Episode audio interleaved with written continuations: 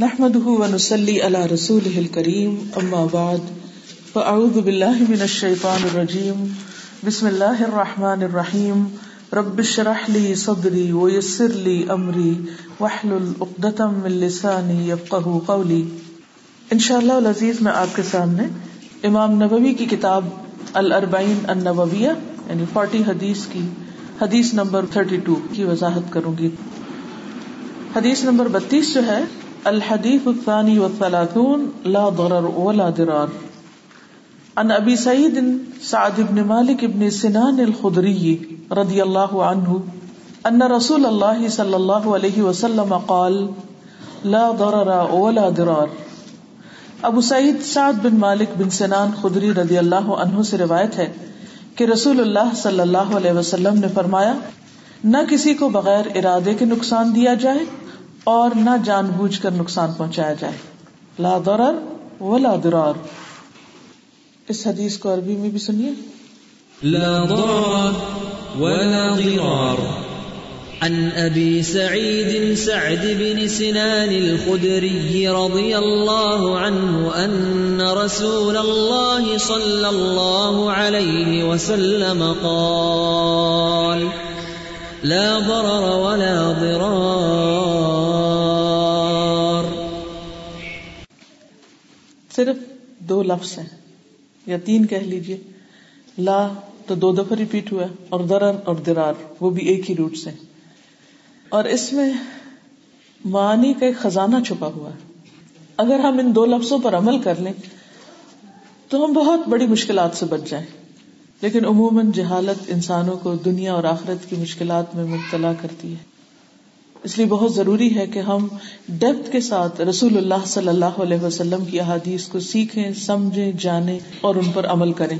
آئیے اس کی وضاحت دیکھتے ہیں کہ نبی صلی اللہ علیہ وسلم نے ہمیں کیا تعلیم دی ہے۔ اس حدیث کو ایک اور روایت سے بھی بیان کیا گیا ہے کہ رسول اللہ صلی اللہ علیہ وسلم نے فرمایا، نہ کسی کو بغیر ارادے کے نقصان پہنچایا جائے اور نہ جان بوجھ کر نقصان دیا جائے۔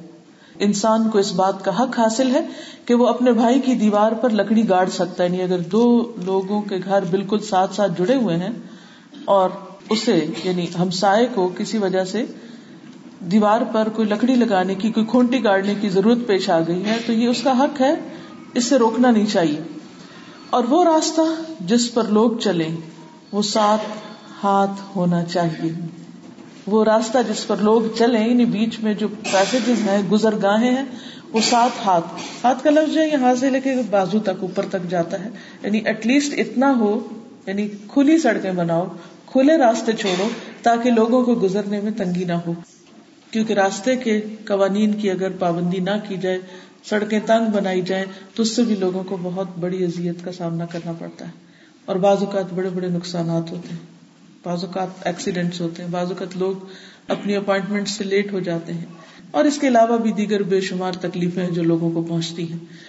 تو انڈیویجل لیول پر یا اجتماعی سطح پر کہیں پر بھی کوئی بھی کام کرنا ہو، تو صرف یہ نہ دیکھو کہ میرا فائدہ کہاں ہے۔ یہ بھی دیکھو کہ کہیں میرے فائدے میں دوسرے کا نقصان تو نہیں۔ تو ایسا کام نہ کرو کہ جس سے خود کو فائدہ ہو اور دوسرے کو نقصان یا خود کو نقصان اور دوسرے کا فائدہ یا دونوں کا نقصان نہیں۔ نہ نقصان دو اور نہ نقصان اٹھاؤ۔ یعنی دوسروں کے لیے ازیت کا باعث نہ بنو، تکلیف کا باعث نہ بنو۔ اور یہ حدیث شریعت کے قاعدوں میں سے، اصولوں میں سے ایک بہت اہم اصول اور ایک بہت ہی خوبصورت پرنسپل ہے، جس میں ہمارے دین کا، دنیا کا بہت بڑا فائدہ چھپا ہوا ہے۔ اب جہاں تک درد کا تعلق ہے، نقصان کا تعلق ہے، تو وہ انسان کے جسم کو بھی ہو سکتا ہے۔ یعنی ایسے کام نہ کرو کہ جس سے جسمانی نقصان ہو، مال میں بھی ہو سکتا ہے، اولاد میں بھی، جانوروں میں بھی، دوسری چیزوں میں انوائرمنٹ میں، کہیں بھی، زمین پر یا سمندر میں، کہیں بھی۔ یعنی کوئی ایسا کام نہ کرو کہ جس سے لوگوں کو نقصان پہنچے، لوگوں کو تکلیف پہنچے۔ کیونکہ مسلمان کون ہوتا ہے؟ جس کے ہاتھ اور زبان سے دوسرے مسلمان محفوظ رہے۔ مومن وہی ہوتا ہے جس سے دوسروں کو دکھ نہ پہنچے، دوسروں کو تکلیف نہ پہنچے۔ چاہے وہ جذباتی تکلیف ہو، چاہے وہ جسمانی تکلیف ہو یا ذہنی اذیت ہو، کسی بھی طرح دوسروں کو نقصان نہیں دینا چاہیے۔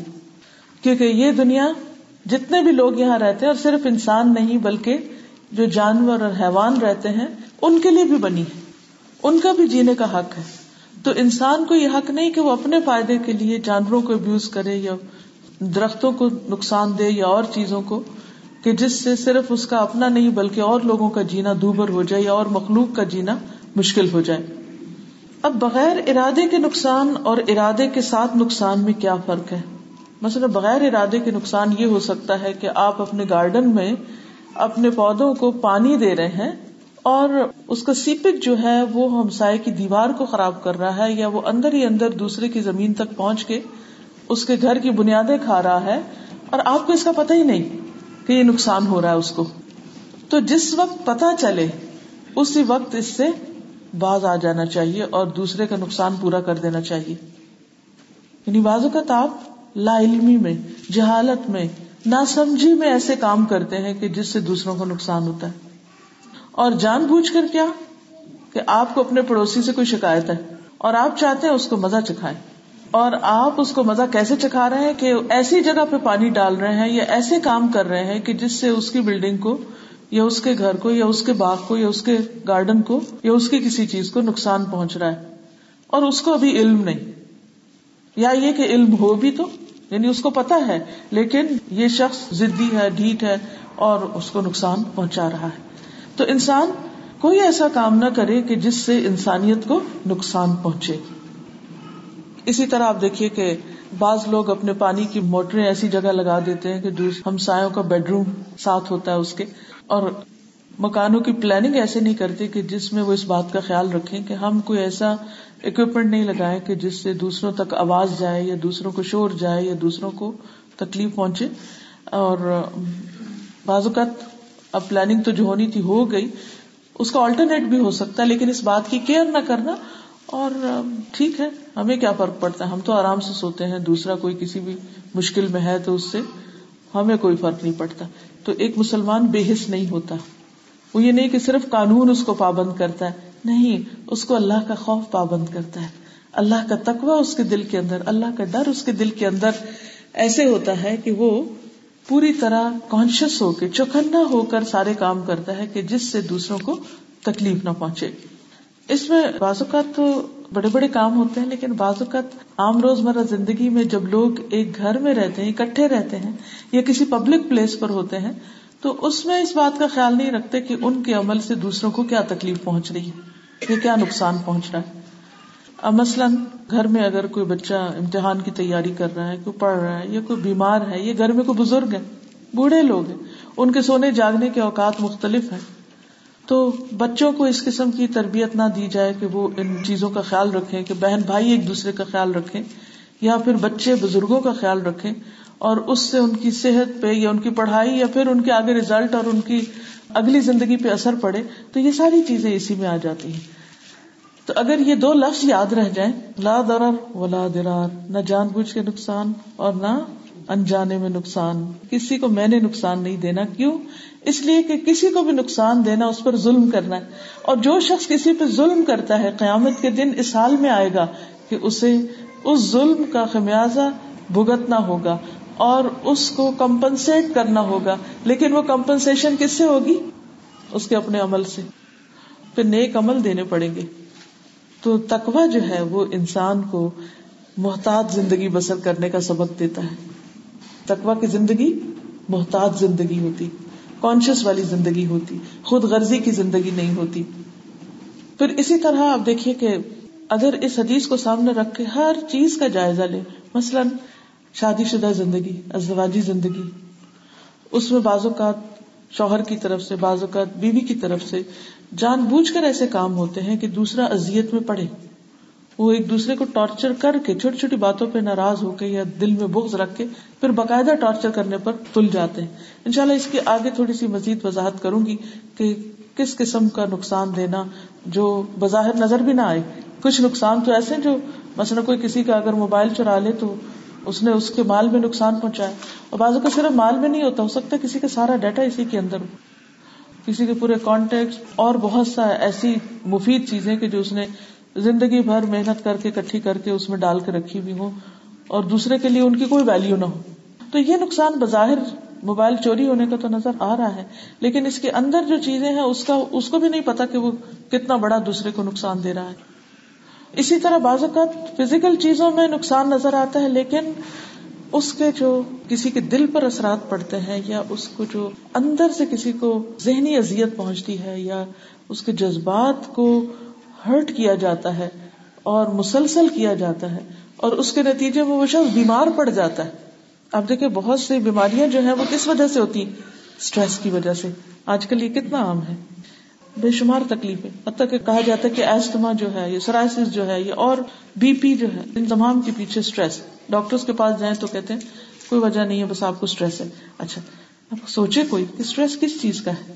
اگر ہر شخص ایک محتاط زندگی بسر کر رہا ہے کہ میں نے کسی کو تکلیف نہیں دینا، سوچ سمجھ کے معاملہ کرے تو دوسرے کو اسٹریس ہوگا ہی نہیں۔ اسٹریس تو اسی سے ہوتا ہے نا کہ چھوٹی چھوٹی بات پر آپے سے باہر ہو جانا، غصہ کرنا، دوسرے کی بےزتی کر دینا، دوسرے کو انسان نہ سمجھنا، دوسرے کے ساتھ زیادتی کرنا، تو ان تمام چیزوں سے بچنا چاہیے۔ اسی لیے صبر اور شکر دو ایسی چیزیں ہیں کہ جن کو اپنا کر انسان خود بھی اسٹریس سے بچ سکتا ہے اور دوسروں کو بھی بچا سکتا ہے۔ تو بہرحال ان دونوں چیزوں سے یعنی نقصان پہنچانے سے انسان کو روکا گیا ہے۔ اور بعض اوقات تو انسان اس طرح نقصان دیتا ہے کہ اس کو خود بھی نقصان ہو رہا ہوتا ہے، دنیا میں بھی۔ کئی چیزیں ایسی ہوتی ہیں کہ جن کا نقصان دنیا میں نظر نہیں آتا۔ ایک شخص مثلا اس کے پاس اختیار ہے، طاقت ہے، اور وہ جو چاہے کرے، اس کو کوئی پوچھ نہیں سکتا۔ اس سے کوئی بدلا نہیں لے سکتا۔ کچھ چیزیں تو کورٹ میں انسان لے جاتا ہے۔ کچھ چیزیں ایسی ہوتی ہیں کہ جو کورٹ میں نہیں لے جائی جا سکتی۔ کچھ غم اور دکھ ایسے ہوتے ہیں کہ جن کا اظہار انسان اپنے بہن بھائیوں سے بھی نہیں کر سکتا۔ اپنے قریبی دوستوں اور رشتے داروں سے بھی نہیں کر سکتا۔ تو ایسی صورت میں جب کسی کو نقصان پہنچ رہا ہوتا ہے، تو پہنچانے والا یہ نہ سمجھے کہ مجھے کوئی نہیں پوچھ سکتا، میرا کوئی کچھ نہیں بگاڑ سکتا۔ میں اختیار کل کا مالک ہوں۔ نہیں، کچھ چیزیں ایسی ہیں جو وقتی طور پر نقصان نہیں دیتی اس کو، لیکن ان دا لانگ رن اس کو نقصان پہنچتا ہے، دنیا میں بھی پہنچتا ہے۔ کچھ گنا ایسے ہیں کہ جن کا نقصان دنیا میں بھی انسان کو پہنچتا ہے۔ ایک حدیث میں آتا ہے کہ اللہ سبحان و تعالی ظالم کی رسی دراز کر دیتا ہے، اس کو مہلت دے دیتا ہے۔ کر لو جو کرنا ہے، خوب مزے کر لو۔ تو خلاصہ یہ کہ نقصان کی دو قسمیں ہوتی ہیں۔ ایک، اس کو نقصان دینا جس نے ہمیں نقصان دیا ہو۔ اور ایک، اس کو جس نے ہمیں کوئی نقصان نہ دیا ہو۔ ایک، جان بوجھ کے اور ایک، انجانے میں۔ اب وہ شخص جس نے ہمیں نقصان نہیں دیا اور ہم اس کو نقصان دے رہے ہیں، تو یہ ظلم ہے۔ اور ایک وہ شخص جس نے ہمیں نقصان دیا اور ہم بدلا لے رہے ہیں، تو اس کی اجازت ہے۔ اب اس کی مزید وضاحت آگے آپ دیکھیں گے۔ تو جائز طریقے پر اگر کوئی کسی کو نقصان پہنچاتا ہے، تو اس کی پھر دو صورتیں ہوتی ہیں۔ نمبر ایک، یا تو اس آدمی نے اللہ کی حدود کو پامال کیا ہو، تو اس کو اس کے جرم کے مطابق سزا دی جائے۔ مثلاً اگر کسی نے قتل کیا ہے کسی کو، تو جواباً کیا ہوگا؟ اس سے قصاص لیا جائے گا۔ اب اس کو بھی نقصان تو ہوگا، لیکن اسلام نے اس کی اجازت دی ہے۔ اسی طرح اگر کسی شخص نے کسی کا دانت توڑ دیا تو اس کو بھی قصاص کا حق ہے۔ تو بدلے میں کسی کو تکلیف پہنچانا اس کی اجازت ہے، لیکن یہ نہیں کہ ہر انسان کو کھلی چھٹی دے دی گئی ہے کہ وہ خود ہی ایک دوسرے سے معاملہ کرنے لگ جائے۔ چھوٹی موٹی چیزوں میں تو ہو سکتا ہے، لیکن کچھ چیزیں ایسی ہیں جن کا فیصلہ عدالت کرتی اس سے ہمیں اس وقت سروکار نہیں، کیونکہ ہمارے دائرے سے باہر ہے۔ دوسری صورت یہ ہے کہ جب انسان کسی پہ ظلم کرتا ہے اور مظلوم مطالبہ کرتا ہے کہ مجھے انصاف دیا جائے، تو اللہ نے اپنے بندوں کو کسی ایسے کام کا مکلف نہیں ٹھہرایا جو ان کو قطعی نقصان دے رہا ہو۔ تو ایسی صورت میں اس مظلوم کی بات کو سنا جائے گا اور اس کو اس کا حق دلوایا جائے گا۔ اگر دیکھا جائے تو اسلام کا معنی کیا ہے؟ پیس سلامتی۔ اسلام کا لفظ سلامتی سے۔ یعنی ایسا دین ہے کہ جس میں داخل ہو کر اگر لوگ اس کی پابندی کریں تو خود بھی سلامت رہیں گے اور دوسرے بھی ان سے سلامت رہیں گے۔ دنیا میں بھی سلامت رہیں گے اور آخرت میں بھی سلامت رہیں گے۔ دنیا کا نقصان اور آخرت کا نقصان اسی صورت میں ہوتا ہے جب لوگ دین کے احکامات کی خلاف ورزی کرتے ہیں۔ اللہ تعالیٰ کے احکامات کو مانتے نہیں ہیں۔ قرآن مجید میں اللہ سبحان تعالیٰ فرماتے ہیں وجاہدوا فی اللہ حق جہادہ هو اجتباکم وما جعل علیکم فی الدین من حرج ملت ابیکم ابراہیم هو سماکم المسلمین اور اللہ کے بارے میں یا اللہ کے راستے میں جہاد کرو جیسا کہ جہاد کا حق ہے، اسی نے تمہیں چنا ہے۔ اور دین میں تم پر کوئی تنگی نہیں رکھی۔ یہ تمہارے باپ ابراہیم کا طریقہ ہے۔ اور اس نے تمہارا نام مسلمان رکھا ہے کہ تم مسلم ہو۔ تو دین میں تمہارے لیے کوئی تنگی نہیں رکھی۔ بعض لوگ دین کی طرف اس لیے نہیں آتے کہ وہ یہ سمجھتے ہیں یا ان کو یہ ڈر ہوتا ہے کہ دین میں آ کے ان کے لیے زندگی بڑی مشکل ہو جائے گی۔ اور بڑی پابندیاں لگ جائیں گی۔ لیکن اگر غور کیا جائے تو جو پابندی بھی دین لگاتا ہے، اس کے پیچھے مقصد کیا ہے؟ مثلاً دین پابندی لگاتا ہے کہ اپنے ہاتھ کو روکے رکھو، کسی کو نقصان نہیں دو۔ اب کوئی کہ نہیں، میرا ہاتھ تو میرے قابو میں نہیں ہے، مجھے تو مزہ ہی نہیں آتا جب تک میں ہر ایک کو کچھ نہ کچھ لگا دوں۔ اب آپ کو اس کی اجازت نہیں، آپ پر یہ پابندی ہے کہ نہیں، آپ کوئی ایسا کام نہیں کر سکتے جس سے دوسرے کو تکلیف ہو۔ آپ کے لیے پابندی ہے، لیکن اسلام صرف آپ کے لیے نہیں ہے اس کے لیے بھی ہے نا۔ آپ کو اس دین میں مشکل نظر آ رہی ہے، جو آپ کو دوسرے پہ ہاتھ اٹھانے سے روک رہا ہے۔ لیکن وہی دین دوسرے کے حقوق کا بھی خیال رکھ رہا ہے کہ آپ کا ہاتھ اٹھے گا، آپ کا اسلحہ اٹھے گا، آپ کا کوئی ایکشن ایسا ہوگا کہ وہ جو دوسرے کے اوپر جا کر نقصان کا باعث بنے گا۔ اسی طرح اسلام ہمیں کیا کہتا ہے؟ اپنی زبان کو روک کے رکھو، اور زبان سے کسی کو اذیت نہ دو، کسی کو تکلیف نہ دو۔ اب ہم یہ کہیں کہ نہیں میرا تو کھانا ہی ہزم نہیں ہوتا جب تک میں کسی کی غیبت نہ کر لوں۔ پیٹ ہی نہیں بھرتا جب تک میں کسی کو برا بلا نہ کہہ لوں۔ بھائی، یہ بات نہیں ہے۔ آپ کو اپنے نفس پر، اپنی زبان پر کنٹرول کرنا ہوگا، اپنی عادت کو تبدیل کرنا ہوگا۔ کیونکہ اس عادت میں آپ کو تو مزہ ہے، آپ کو تو بڑا سکون ہے، لیکن دوسرے کے لیے بڑی سخت تکلیف ہے۔ تو اسلام ایک ایسا دین ہے جو سب کی بھلائی کو مد نظر رکھتا ہے، سب کا فائدہ دیکھتا ہے۔ وہ صرف کسی ایک شخص کا نہیں، کسی ایک فریق کا نہیں۔ اس لیے اس نے پابندیاں لگائی ہیں۔ اب مثلاً حجاب کا حکم ہے۔ آپ کہ نہیں مجھے حجاب اچھا نہیں لگتا۔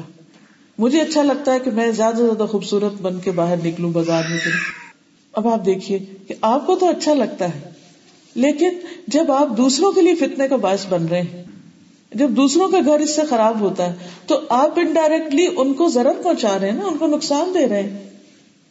تو اسلام نے آپ پر جو یہ پابندی لگائی ہے کہ اپنی زینت کی حفاظت کرو، تو یہ دراصل آپ کے بھی فائدے میں ہے کہ واپس آپ کے اوپر کوئی تکلیف نہ ہو، آپ پر کوئی الزام نہ آئے، آپ کو کوئی نقصان نہ پہنچے۔ پلس یہ کہ ان مردوں کو نقصان نہ پہنچے، ان کے ذہن منتشر نہ ہو جو آپ کے حسن کی وجہ سے فتنے میں پڑ سکتے ہیں۔ اسی طرح باقی چیزیں بھی۔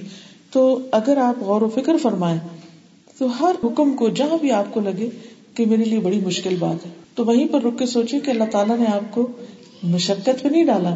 اس دین میں کوئی بھی پابندی اس لیے نہیں کہ آپ کسی تکلیف میں پڑ جائیں۔ مثلاً آپ یہاں رہتے ہیں تو آپ نے دیکھا ہوگا کہ یہاں قانون کافی سخت ہے اور آپ کو قانون کی پابندی کرنی پڑتی۔ ہے مثلاً یہ کہ آپ نے اگر اپنے گھر کے اندر کوئی تبدیلی کرنی ہے یا آپ نے کسی اور جگہ پر تو آپ کو باقاعدہ اس کی اجازت لینی پڑے گی۔ ٹریفک کا ایک قانون ہے، اسی طرح دیگر قوانین بنائے گئے ہیں۔ آپ یہ کس کے لیے بنائے گئے؟ کیوں بنائے گئے؟ مطلب ٹریفک کا قانون کس لیے بنایا گیا بندوں کی مسلحت کے لیے بنایا گیا نا۔ اگر کوئی قانون نہ اور سب سے کہیں کہ بھائی جس کا جیسے دل چاہے گاڑی چلائے، جتنی چاہے اسپیڈ رکھے، جہاں چاہے روکے، جہاں چاہے چل پڑے۔ راستے میں روک کے اگر اس کا دل چاہ رہا ہے کہ اتر کے تھوڑا سا ریسٹ کر لے اور این سڑک کے بیچ میں روک لے تو کیا ہوا؟ آزادی کی بات ہے نا۔ جیسے جس کا جی چاہے کرے۔ لیکن اس آزادی میں کیا ہے؟ باقی سب کا نقصان ہے۔ آپ تھوڑی دیر کے لیے سوچیے کہ اگر اسپیڈنگ کے اوپر پابندی نہ ہو تو پھر حالات کیا ہوں؟ اگر ٹریفک لائٹس نہ ہو تو پھر حالات کے سارے گاڑیاں لے کے آگے جا کے ایک جگہ کٹھے ہو کے کھڑے ہو جائیں۔ سو so تو ہمارے دین میں جو پابندیاں ہیں، سمجھنے کی بات یہ کہ جو پابندیاں ہیں، جو ریسٹرکشن ہیں، اگر کچھ چیزوں کو حرام قرار دیا گیا، کچھ چیزوں کو ممنوع قرار دیا گیا ہے، تو اس کے پیچھے ایک مقصد ہے کہ آپ کی ذات سے دوسروں کو تکلیف نہ پہنچے اور خود آپ کو بھی نہ پہنچے۔ کیونکہ ہوتا پتا کیا ہے؟ جب آپ کسی کو تکلیف دیتے ہیں نا، تو آپ اس کے اندر انتقام کا جذبہ پیدا کر دیتے ہیں کہ پھر وہ واپس آپ کے اوپر اٹیک کرے۔ جب کوئی شخص طاقتور ہوتا ہے، وہ تو اسی وقت گلے پڑ جاتا ہے۔ لیکن جب کوئی شخص کمزور ہوتا ہے، تو وہ زبان سے تو کچھ نہیں کہتا، وہ دل میں کڑتا رہتا ہے اور بازو کا بدوائیں دینے لگتا ہے۔ تو اب جو ظالم ہے، وہ بچ کے کہاں جا سکتا ہے؟ مظلوم کی بدعا تو ساتویں آسمان تک پہنچتی۔ اس میں اور عرش میں کوئی فاصلہ ہی نہیں، ایک سیکنڈ میں پہنچتی ہے اوپر۔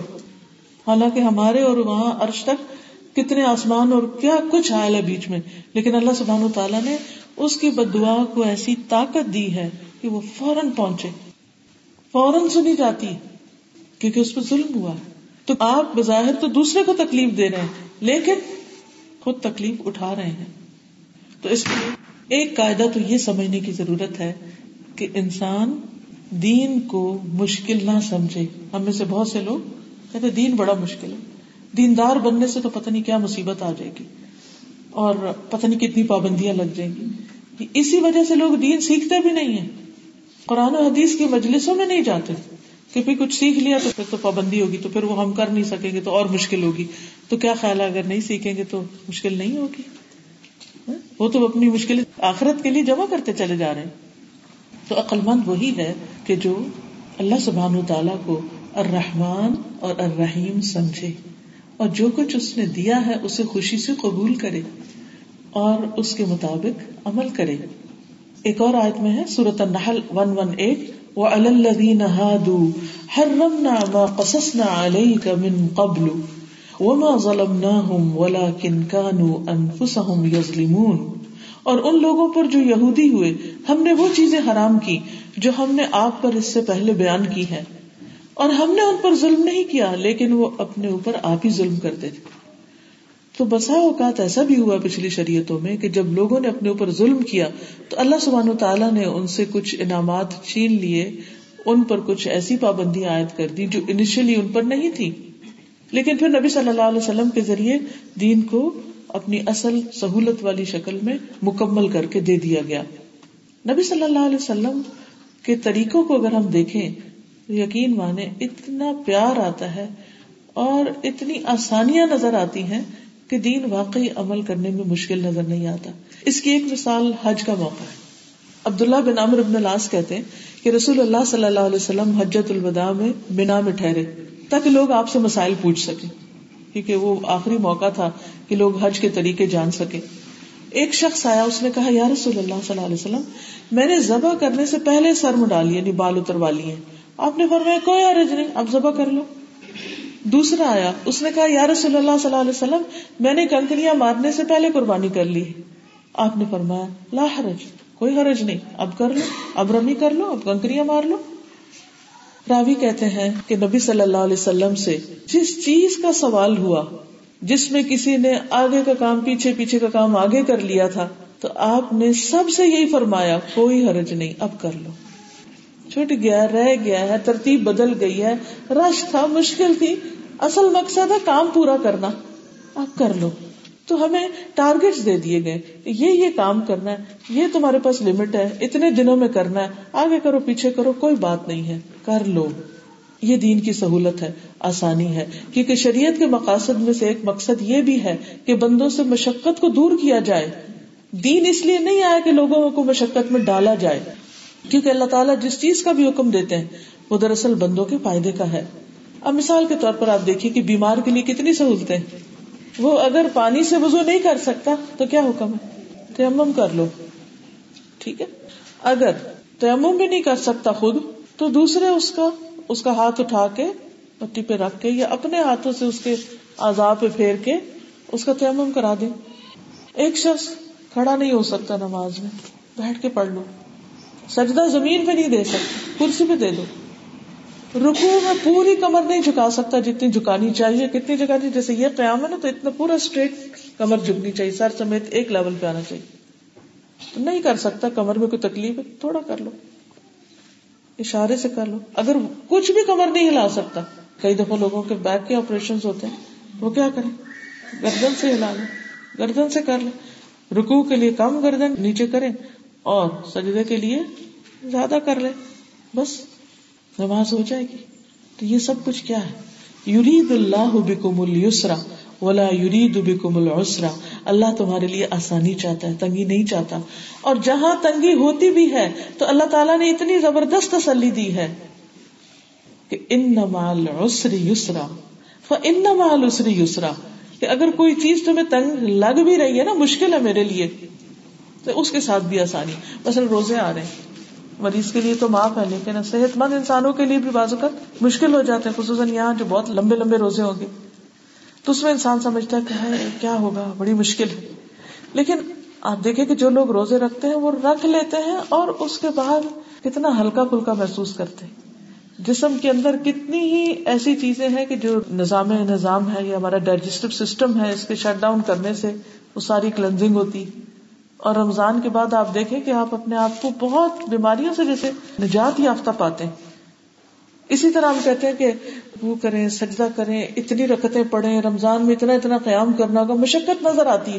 لیکن اس میں بھی آسانی ہے کیونکہ جتنی زیادہ آپ اپنے جسم کو حرکت دیتے ہیں، جتنا زیادہ آپ اپنے مسلس کو موومنٹ میں لاتے ہیں، اتنی ہی آپ کی جسم میں فلیکسیبلٹی بڑھ جاتی ہے۔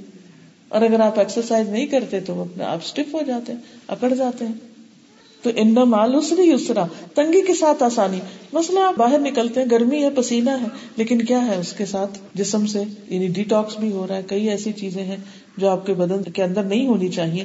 اور ویسے وہ نہیں نکلتی اسکن کے ذریعے ان کو نکلنا ہے، اور اسکن کے ذریعے تو پسینے کے ساتھ ہی نکلیں گے، پسینہ آتا نہیں تو کہاں نکلیں گے؟ تو کسی بھی چیز میں جو بظاہر تنگی ہو، وہ اللہ سبحان تعالیٰ نے اس لیے نہیں رکھی کہ وہ تنگی میں ڈالے اور اس کو نوز باللہ خوشی ہوتی ہے کہ بندے اس کے تنگ ہو نہیں، ہرگز نہیں۔ وہ تو اس لیے ہے تاکہ بندوں کے لیے دوسری طرف سے آسانی پیدا کر دی جائے۔ پھر اسی طرح آپ دیکھیں، احرام کی حالت میں سر منڈانا منع ہے۔ جب آپ احرام کھولیں گے تو پھر اس کے ساتھ ہی آپ کٹنگ کرتے ہیں۔ یعنی کہ احرام کی حالت میں بال توڑنا اور کاٹنا منع ہے۔ لیکن مریض جو ہے، اس کو رخصت دی گئی۔ اگر کسی کو کوئی تکلیف ہے، تو وہ سر منڈوا لے اور فدیا دے دے، دم دے دے جس کو آپ کہتے ہیں۔ اسی طرح حضرت انس نے دیکھا کہ ایک بوڑھا شخص ہے، دو بیٹوں کے کندھوں پہ ہاتھ رکھ کے لڑک لڑک کے جا رہا ہے اور وہ ان کے سہارے سے طواف کر رہا ہے۔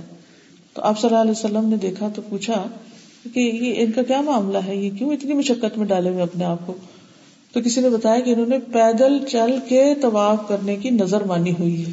آپ نے فرمایا، اللہ تعالیٰ اس سے بے نیاز ہے کہ اپنے آپ کو تکلیف میں ڈالے، انہیں کہیں سوار ہو جائیں۔ یعنی اپنے آپ کو مشقت میں نہیں ڈال اللہ نہیں چاہتا ہم مشقت میں پڑے۔ اللہ تعالیٰ نے اگر کوئی چیزیں حرام کی ہیں، منع کی ہیں، روکی ہیں، تو وہ اس لیے کیونکہ وہ ہمارے لیے نقصان دہ مثلاً کیا کیا حرام کیا؟ مردار۔ تو اگر آپ غور و فکر کریں تو مردار کھانے میں بہت سے نقصان ہے کیونکہ جب ایک جانور مر جاتا ہے تو اس کے بعد کیا ہوتا ہے؟ اس کے جسم میں کیا شروع ہو جاتا ہے؟ آپ اسے بتائے گا کوئی؟ خون اندر جم جاتا ہے، اس میں کیا پیدا ہونے لگتا ہے؟ بیکٹیریا پیدا ہونے لگتا ہے۔ ڈیٹیریشن شروع ہو جاتی ہے، سڑان شروع ہو جاتی ہے پوائزنس ہو جاتا ہے۔ اب اگر اللہ تعالیٰ نہیں روکتے، تو لوگ کھا لیتے بیمار پڑتے۔ خنزیر سے کیوں منع کیا گیا؟ اس میں بھی کئی نقصان ہے خون کے استعمال سے کیوں منع کیا گیا؟ کیونکہ سب سے زبردست بیکٹیریا کنٹینر ہے وہ۔ پھر اسی طرح شراب کو کیوں حرام کیا گیا؟ کیوں منع کیا گیا؟ کیونکہ اس میں سے عقل کا نقصان شراب پینے کے بعد انسان کا دماغ گھوم جاتا ہے اور وہ بہکی بہکی باتیں کرنے لگتا ہے، جس سے دوسرے شخص کو وحشت آتی ہے۔ ٹھیک ہے نا، انسان کو انسان کے ساتھ انس ہوتا ہے نا۔ اور آپ سب سے زیادہ کس سے بات کر کے انجوائے کرتے ہیں؟ کہ جو آپ کی بات سمجھے۔ ہے کہ نہیں؟ اور اگر آپ کسی سے بات کرتے ہیں، وہ سمجھتا ہی نہیں کہ آپ کیا کہہ رہے ہیں۔ کتنی ذہنی اذیت ہوتی ہے۔ کتنی تکلیف ہوتی ہے، کتنا ٹارچر ہوتا ہے۔ تو جس سے اس کا دماغ ہی چلا ہوا ہے شراب پی کے، وہ آپ کی بات ہی نہیں سمجھ رہا۔ آپ کچھ کہہ رہے وہ کچھ اور کہہ رہا ہے۔ کس قدر ذہنی اذیت ہے۔ پھر آپ دیکھیں کہ اس میں مال کا نقصان ہے۔ سب سے مہنگے ڈرنکس کون سے؟ سب کو پتا ہے۔ پینے کی جتنی بھی چیزیں ان میں سب سے مہنگی شراب ہے۔ تو جیب کا نقصان، عقل کا نقصان، پھر عزت کا نقصان۔ کیونکہ جب انسان فضول باتیں کرتا ہے، شراب پی کے یاوا گوئی کرتا ہے تو اس بندے کی عزت ماری جاتی کہ یہ کتنا بے وقوف انسان ہے، کیا بہکی بہکی باتیں کر رہا ہے؟ پھر اس کی ذات سے دوسروں کو نقصان پہنچنے کا اندیشہ ہوتا ہے۔ جیسے حضرت علی کی اونٹنیاں تھی جن کو بیچ کے انہوں نے اپنی شادی کا انتظام کرنا تھا، تو وہ حضرت حمزہ نے اس وقت کبھی شراب حرام نہیں ہوتی تھی۔ حضرت حمزہ نے شراب کی حالت میں جب ان کو نشہ چڑھا، انہوں نے ان کی کلیجیاں نکال دی، ان کو ذبح کر دیا ایک طرح سے۔ اور جب حضور صلی اللہ علیہ وسلم کو پتا چلا تو آپ حضرت علی کے ساتھ پوچھنے کے لیے گئے، آپ ذرا ناراض تھے کہ یہ کیا ہوا؟ جب گئے اندر گئے تو وہ شراب پی رہے تھے اور شراب کی جو اثر تھا وہ ان کے اوپر تھا۔ وہ کہنے لگے، تم سب کیا کرنے آئے ہو؟ تم سب میرے باپ کے غلام ہو۔ اب وہ کس کو کہہ رہے ہیں؟ اپنی محبوب ترین ہستی کو، محمد صلی اللہ علیہ وسلم کو نشے کی حالت میں کہہ رہے ہیں، تم سب میرے باپ کے غلام ہو۔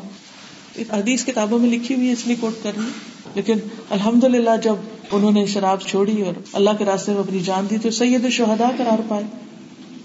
تو اسلام نے آ کے ان چیزوں کو اسی وجہ سے حرام قرار دیے اسی طرح سگریٹ آپ دیکھیں، سگریٹ پینے سے کون سی طاقت آتی ہے انسان میں اور کون سی صحت اس کو ملتی ہے اور کون سی نعمت ملتی اکثر لنگ کینسر جو ہے وہ سگریٹ کی وجہ سے ہوتے ہیں۔ اور ثابت شدہ بات ہے کہ سگریٹ نقصان ہی دیتی ہے۔ اسے کوئی فائدہ کوئی نہیں ہے سوائے اس کے کہ وقتی طور پر آپ اچھا فیل کریں۔ اس کو عادت ہو جاتی ہے نا، تو عادت کو کنٹرول کرنا بہت مشکل کام ہوتا ہے۔ لیکن اس سے آپ دیکھیں کہ بال بچوں کا حق مارتے ہیں نا۔ ایک ایوریج درجے کا انسان جو اپنے گھر والوں کے لیے کمائی کرتا ہے، جس سے بمشکل گھر والوں کی ضروریات پوری ہوتی ہے جب اس کا وہ ایک بڑا حصہ آگ میں جلا دیتا ہے یعنی سگریٹ میں جلا دیتا ہے، تو وہ ان سب کا حق مار رہا ہے نا۔ ان کی تعلیم، ان کی صحت، ان کے خوراک، ان کے آسانیاں، ان کی سہولتیں پیدا کرنے کی بجائے وہ سارا کچھ صرف دھوئے میں اڑا کے ختم کر رہا ہے۔ تو ان سب چیزوں کو جو منع کیا گیا تو وہ اسی وجہ سے کیا گیا کہ انسانوں کو نقصان سے بچایا جائے۔ پھر اسی طرح آپ دیکھیے، نبی صلی اللہ علیہ وسلم خطبہ دے رہے تھے ایک شخص پیچھے سے آیا وہی کھڑا ہو گیا دھوپ میں۔ اور دھوپ میں کھڑا ہو کے سننے لگا۔ تو نبی صلی اللہ علیہ وسلم نے اس کے بارے میں پوچھا کہ یہ کون ہے؟ یہ کیوں کھڑے ہیں دھوپ میں؟ نے کہا کہ یہ ابو اسرائیل ہے۔ اس نے نظر مانی ہے کہ کھڑا ہی رہے گا، بیٹھے گا نہیں۔ یعنی اپنے آپ کو ٹارچر دے رہا ہے کہ بیٹھنا نہیں اس نے۔ بعض اوقات انسان کہتا ہے نا کہ اچھا میرا یہ کام ہو جائے، تو جب تک نہیں ہوتا میں کھڑا ہی رہوں گا۔ شاید میرا یہ کھڑا ہونا تھکنا، تکلیف اٹھانا اللہ کو پسند آ جائے۔ تو تکلیف اٹھانے کی بات نہیں ہے اللہ تعالیٰ نہیں چاہتے۔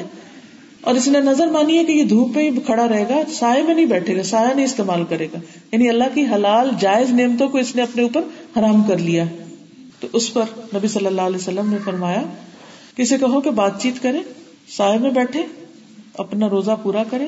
لیکن یہ دھوپ میں کھڑے ہو کے کچھ نہ کھانا پینا اور اپنے آپ کو تکلیف دینا، یہ کوئی دین نہیں ہے۔ پھر اسی طرح انس بن مالک کہتے ہیں کہ نبی صلی اللہ علیہ وسلم نے ایک موقع پر عبداللہ بن امر بن العاص سے پوچھا ایک بار، میں نے سنا کہ تم ساری رات جاگتے ہو اور سوتے نہیں ہو، اور میں نے سنا تم روز روزہ رکھتے ہو، تو ان کا ہاں میں ایسے ہی کرتا ہوں۔ آپ نے فرمایا، اگر تم ایسے کرو گے تو تمہاری آنکھیں بیٹھ جائیں گی اور تمہاری جان کمزور ہو جائے گی، تم زیادہ عرصے تک یہ بوجھ برداشت نہیں کر سکو گی تو اس سے یہ بھی پتا چلتا ہے کہ ایسی عبادت جو جسم کو نقصان دے، ایسا عمل جو انسان کی صحت کا دشمن ہو، جو اس کو ضرر دے رہا ہو، نقصان دے رہا ہو، تو اس سے بھی بچنے کی ضرورت ہے۔ خودکشی کو کیوں حرام قرار دیا گیا؟ کہ انسان بازو کو تو غصے میں ہوتا ہے، اپنے آپ کو ہی نقصان دے جاتا ہے۔ اس ضرر کی بھی اجازت نہیں ہے۔ اس کو بھی حرام قرار دیا گیا۔ اور اس پر سخت سزا بتائی گئی ہے، اس لیے تاکہ لوگ اس سے باز آ جائیں۔ تو یہ تو کچھ قسمت ہی اپنے آپ کو تکلیف دینے کی، اپنے آپ کو مشقت میں ڈالنے کی۔ اب کچھ چیزیں ہیں دوسروں کو نقصان دینے کی۔ اس کی بھی حرمت ہے۔ رسول اللہ صلی اللہ علیہ وسلم نے فرمایا، ایک مسلمان کی ہر چیز دوسرے مسلمان پر حرام ہے۔ اس کا خون، اس کا مال اور اس کی عزت و آبرو۔ تین چیزیں دوسرے کے لیے حرام ہے ان کو نقصان نہیں دے سکتا۔ اب آپ دیکھیے کہ جان کو نقصان کہاں سے ہوتا ہے؟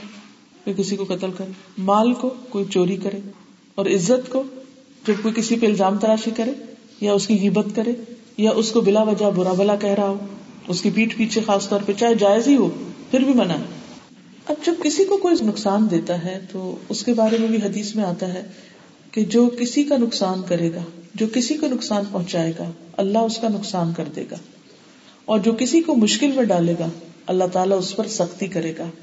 لیکن بعض اوقات ایسا نظر آتا ہے کہ کچھ لوگ تو مسلسل دوسروں کو مشقت میں ڈالے رکھتے ہیں لیکن ان کو تو کچھ بھی نہیں ہوتا۔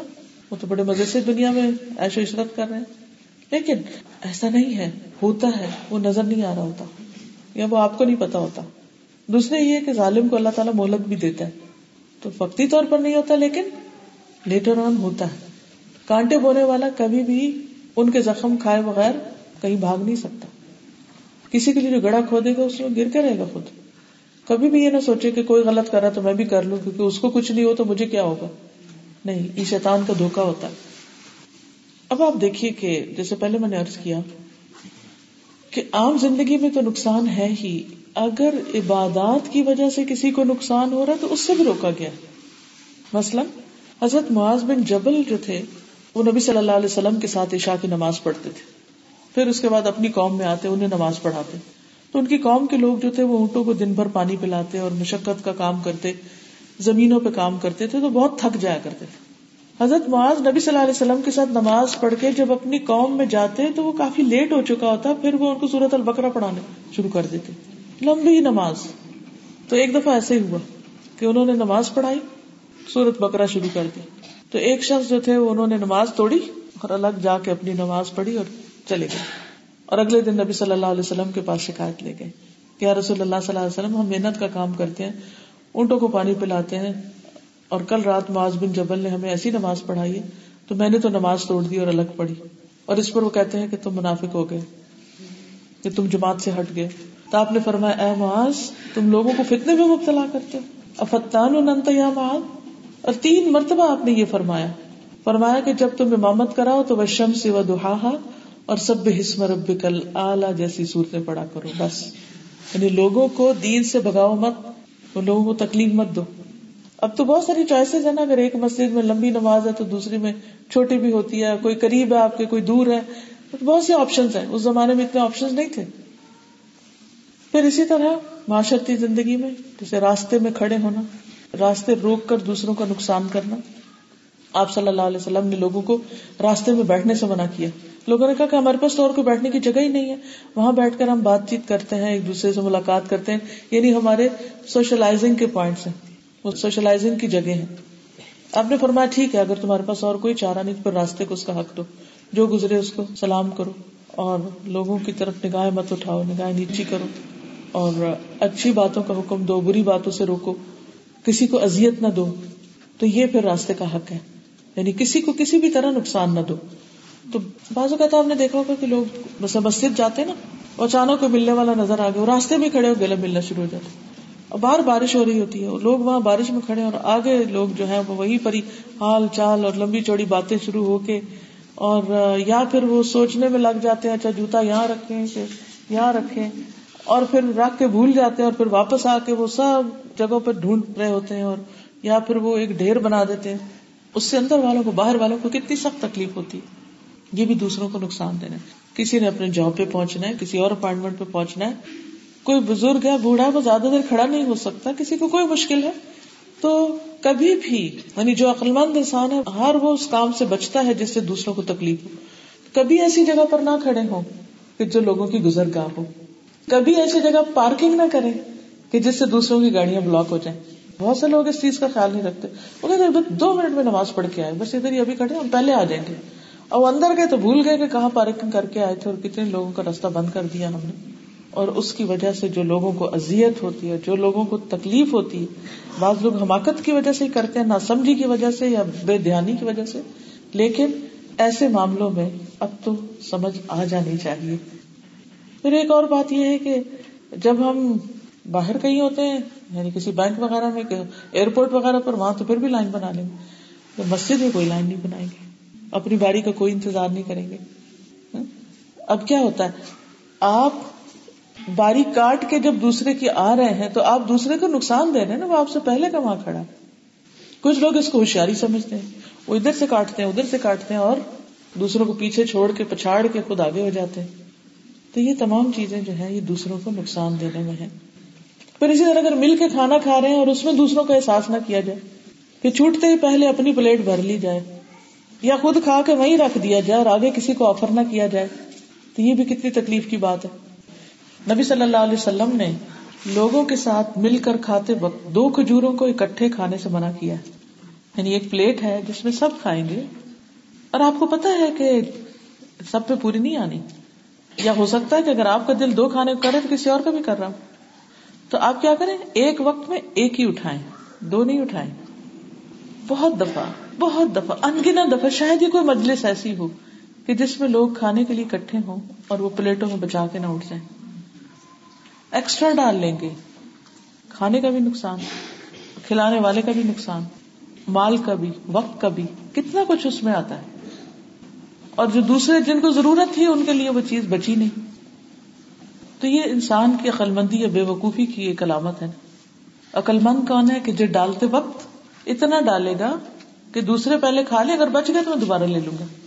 پھر اسی طرح بعض اوقات اتنی چیز ہوتی ہے کہ وہ آپ ایک پوری نہیں لے سکتے، اس کو آدھا لینا ہوگا آپ کو۔ تو یہ نہیں کہ اگر ٹرے آپ کی طرف پہلے آ گئی تو آپ پوری پوری اٹھا لیں اور اس بات سے آنکھیں اور کان بند کر لیں کہ دوسروں کو کچھ ملتا بھی ہے یا نہیں ملتا۔ بعض اوقات کوئی ایک آفر کرتا چیز جس میں سے ایک ہی لینی ہوتی ہے، ایک۔ کچھ لوگ مٹھی بھر کے اٹھا لیں کچھ لوگ مٹھی بھر کے اٹھا کے خود بھی کھائیں گے اور پھر اپنے بیگ میں بھی ڈال لیں گے اور دوسروں کی پرواہ نہیں کریں گے۔ تو یہ ساری چیزیں دوسروں کو نقصان دینے والی ہیں، دوسروں کا حق مارنے والی ہیں۔ اسی طرح اگر کسی نے آپ کو مہمان بلایا اور آپ اپنے ساتھ دس اور لوگ لے جاتے ہیں، بغیر اجازت، تو یہ بھی دوسرے کو تکلیف دینے والی بات ہے، نقصان دینے والی بات ہے۔ ابو مسعود سے مربی ہے کہ انصار میں سے ایک صحابی جنہیں ابو شعیب کہا جاتا تھا، ان کا ایک غلام قصائی تھا۔ ابو شعیب نے اس سے کہا، میرے لیے پانچ آدمیوں کا کھانا تیار کرو۔ میں نبی صلی اللہ علیہ وسلم کو اور چار دیگر ساتھیوں کو لے کے آؤں گا اور دعوت پہ بلاؤں گا۔ کیونکہ انہوں نے دیکھا کہ آپ کے چہرے پر بھوک کے آسار ہیں، آپ کو کھانا کھلانا چاہیے، تو گھر میں کہا کہ کھانا بنا لو میں لے کے آ رہا ہوں۔ تو انہوں نے آپ کو بلایا۔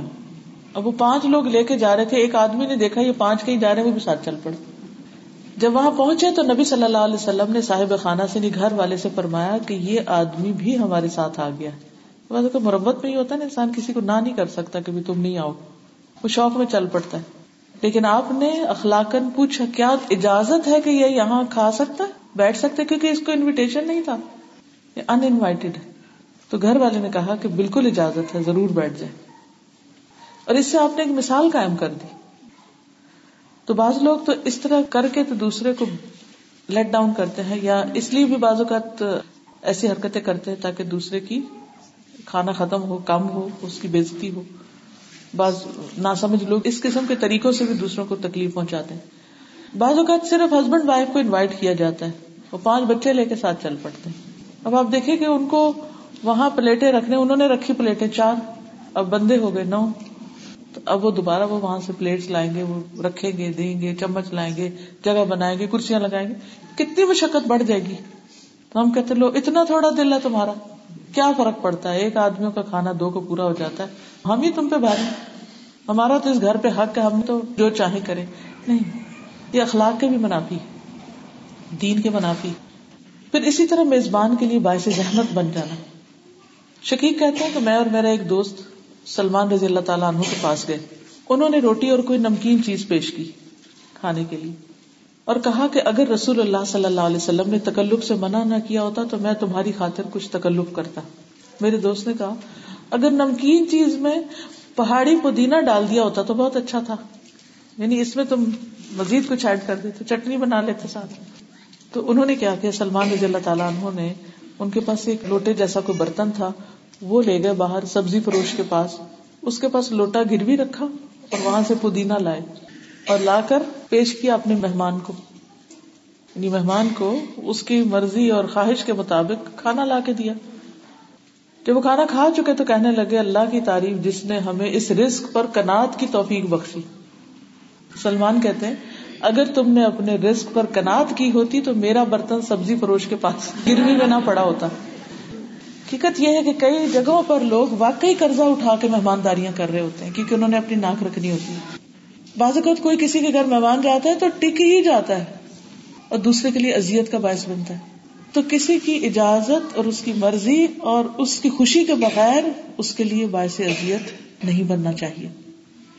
اسی طرح مجلس کے کچھ آداب ہوتے ہیں۔ یعنی کچھ تو مہمانی سے متعلق ہے نا کھانا ہوتا ہے۔ اب کئی جگہ پر کھانا نہیں ہوتا، جیسے آپ مسجد میں آئے۔ تو اب یہاں پر آپ آئے ہیں اور کچھ لوگ صبح سے پہلے سے آئے، آگے آ کے بیٹھے۔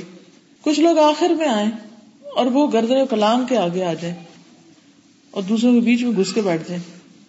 دوسروں کے لیے اذیت کا باعث بنے۔ تو یہ چیز بھی تکلیف کا باعث ہوتی ہے۔ عبداللہ بن بسر کہتے ہیں کہ ایک مرتبہ جمعے کے دن ایک شخص گردنے پھلانگتا ہوا آگے آیا۔ یعنی نبی صلی اللہ علیہ وسلم خطبہ دے رہے تھے اور پیچھے سے وہ سب کو پلانگ پلانگ پلانگ پلانگ کے آگے آ کے بیٹھا۔ ہاں اگر سائڈ سے کوئی راستہ ہے اور بیٹھنے کی جگہ ہے تو کوئی حرج نہیں۔ نبی صلی اللہ علیہ وسلم نے فرمایا، اجلس۔ فقد آزیتا۔ بیٹھ جاؤ، تم نے اذیت دی ہے۔ ایک اور موقع پر آپ خطبہ دے رہے تھے تو ایک شخص دیر سے آیا اور اسی طرح اس نے مجلس ڈسٹرب کر دی۔ آپ نے فرمایا آ نہیں تھا وہ آ گئی تھا تم دیر سے آئے ہو اور آ کے ازیت پہنچائی ہے۔ کیونکہ مجلس کے بھی کچھ آداب ہوتے ہیں۔ اب مسئلہ ایک شخص بتا رہا ہے اور کچھ سن رہے ہیں۔ اب ایک شخص جو پوری توجہ کے ساتھ سن رہا ہے اور پیچھے سے وہ اس کا کندھا پکڑ کے کہتا ہٹو ہٹو، میں ذرا یہاں سے گزر رہا ہوں تو وہ تو بھول جائے گا کیا سن رہا ہے۔ اور پھر وہ جس پوزیشن پہ بیٹھا اس کو وہ چینج کرنی پڑے گی۔ بعض لوگ تو اوپر ہی گر پڑتے ہیں۔ اسی طرح بعض لوگ جو ہے وہ اگر پہلے آئے ہیں تو وہ صحیح نہیں بیٹھتے، پیچھے جگہ تنگ ہو جاتی ہیں، آگے کھلی پڑی ہوتی ہیں۔ جیسے حرم میں ہوتا ہے۔ لوگ مسجد میں جاتے ہیں تو یہ سوچتے ہیں، جلدی جانا ہے تو ہم پیچھے بیٹھ جاتے ہیں۔ اب کیا ہوتا ہے؟ وہ پچھلی لائن میں بیٹھ جاتے ہیں، آنے والے ان سے پیچھے بیٹھ جاتے ہیں، یا ان کے آس پاس۔ اب آگے وہ کھلی جگہ پڑی ہے، لیکن لوگوں نے دیکھا شاید آگے جگہ بھری بھی وہ ایک کے اوپر ایک بیٹھ رہا ہوتا ہے۔ اب وہ کسی کو پیچھے سے نظر آگے کی جگہ آگے ہے، وہ جانا چاہتا ہے، سب کی گردنے پلانگے۔ اب بظاہر تو یہ ازیت دے رہا ہے، لیکن اصل ازیت کا سبب کون بنے ہیں؟ وہ لوگ جو آ کے غلط جگہ پر بیٹھے۔ یہ سب چیزیں حکمت سے تعلق رکھتی۔ ان میں بھی ہمیں احتیاط برتنے کی ضرورت۔ اس کے بغیر تقوا نہیں ہوتا۔ یعنی جو متقی ہوگا وہ ان سب چیزوں سے بچے گا۔ اسی طرح جیسے گفتگو کرنا ہے۔ تو انسان اگر چیخ چلا کے کرتا ہے، اس سے دوسرے کو ضرر ہوتا ہے کوئی؟ کیا نقصان ہوتا ہے؟ قرآن مجید میں آتا ہے نا، ان انکر الاسوات لصوت الحمیر۔ بے شک آوازوں میں بدترین آواز گدے کی آواز ہوتی۔ کیوں؟ گدے کی آواز سن کے کس کو خوشی ہوتی ہے؟ کسی کو بھی نہیں۔ کیونکہ وہ آرام میں خلل ڈالتا ہے، انسان کے تھاٹ پروسیس میں خلل ڈالتا ہے، اس کے لیے اذیت کا باعث ہوتا ہے۔ تو ایسی گفتگو اور گفتگو کے اس والیم سے بھی بچنا چاہیے کہ جس سے دوسرے کو تکلیف ہو۔ اسی طرح بلا ضرورت آواز اتنی کم کر دینا کہ دوسرے کو سمجھ ہی نہ آئے بات۔ یا منہ میں بولنا، یا آدھا جملہ بول کے ادھر ہی اسٹاپ لگا کے دوسرے کو حیرانی میں ڈال دینا۔ کہ پتہ نہیں کیا مطلب تھا۔ بعض اوقات زو مانی باتیں کرنا، چوٹے لگانا اور انڈائریکٹ باتیں سنانا۔ اگلے کو سمجھ ہی نہ آئے آئے اور تکلیف محسوس کرے۔ یہ بھی غلط ہے۔ اسی طرح کسی کی بات کاٹ دینا۔ یعنی کسی نے ایک بات کی ہے اور اس کو کوئی بھول ہو گئی، بھول جاتا نا بعض اوقات انسان۔ مثلا میں نے کوئی حدیث سنائی، میں ابو حرارا کی بجائے حضرت انس۔ آپ کو یاد ہے؟ آپ بڑی مجلس سے کہتے نہیں نہیں، وہ یہ نہیں، یہ ہے۔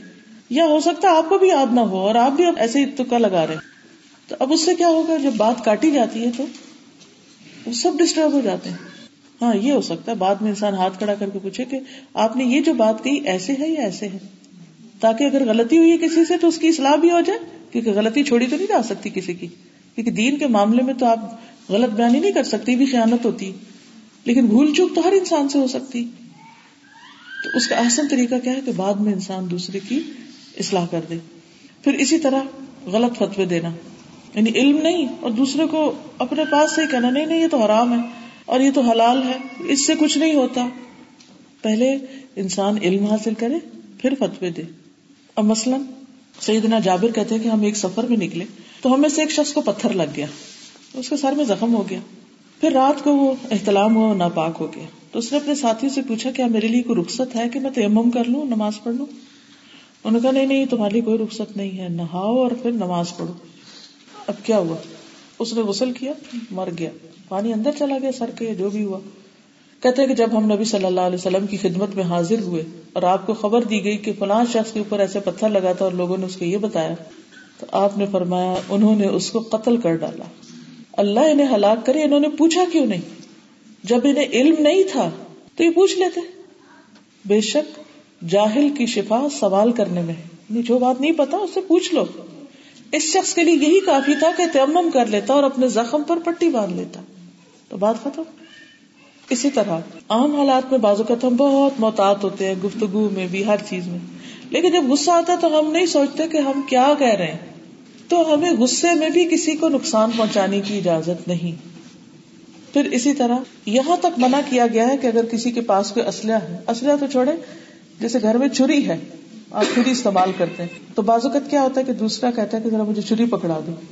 تو چھری دینے کا طریقہ کیا ہے؟ دستے کی طرف سے پکڑا ہے شاہ پہن جاؤ نیچے کی طرف رکھ یہ نہیں کہ یہاں سامنے سے اس کو پکڑایا جائے۔ معلوم نہیں کہاں کو چوکا لگ جائے۔ اسی طرح اگر کوئی برتن ٹوٹا ہوا ہے تو اس میں کھانا پینا منع ہے۔ کیونکہ کوئی پتہ نہیں کہاں ہاتھ لگ جائے اور وہ تکلیف ہو جائے۔ اسی طرح باقی چیزیں بھی۔ اسے پتہ یہ چلتا ہے کہ اسلام ہمیں کیئرنگ ایٹیٹیوڈ سکھاتا ہے کہ کیئرنگ ہو جاؤ دوسروں کے لیے۔ چھوٹی چھوٹی چیزوں میں دوسروں کو اپنی تکلیف سے بچاؤ۔ اور اس کا احساس خود کرو، نہ کہ دوسرے کو کہنا پڑے کہ پلیز مجھے تنگ نہ کرو۔ جس کے اندر جتنا تقوی ہوگا، وہ اتنا ہی زیادہ اس بات کا احساس کرے گا کہ میری ذات سے کسی کا نقصان نہ ہو۔ پھر اسی طرح جابر کہتے ہیں کہ ایک آدمی تیر لے کے مسجد میں سے گزرا۔ تو اس سے رسول اللہ صلی اللہ علیہ وسلم نے فرمایا، تیر کی نوک کا خیال رکھو، کہ لے کے تو جا رہے کسی کو لگ نہ جائے ایکسٹرا کیئرفل ہو۔ یہ ساری باتیں سن کے آپ کو ایسے نہیں لگ رہا کہ یہ سب کچھ ویسٹ نے آج اپنا لیا ہے۔ یہ سارے اخلاق، یہ سارے آداب، اور ہم ان چیزوں سے دور ہو گئے۔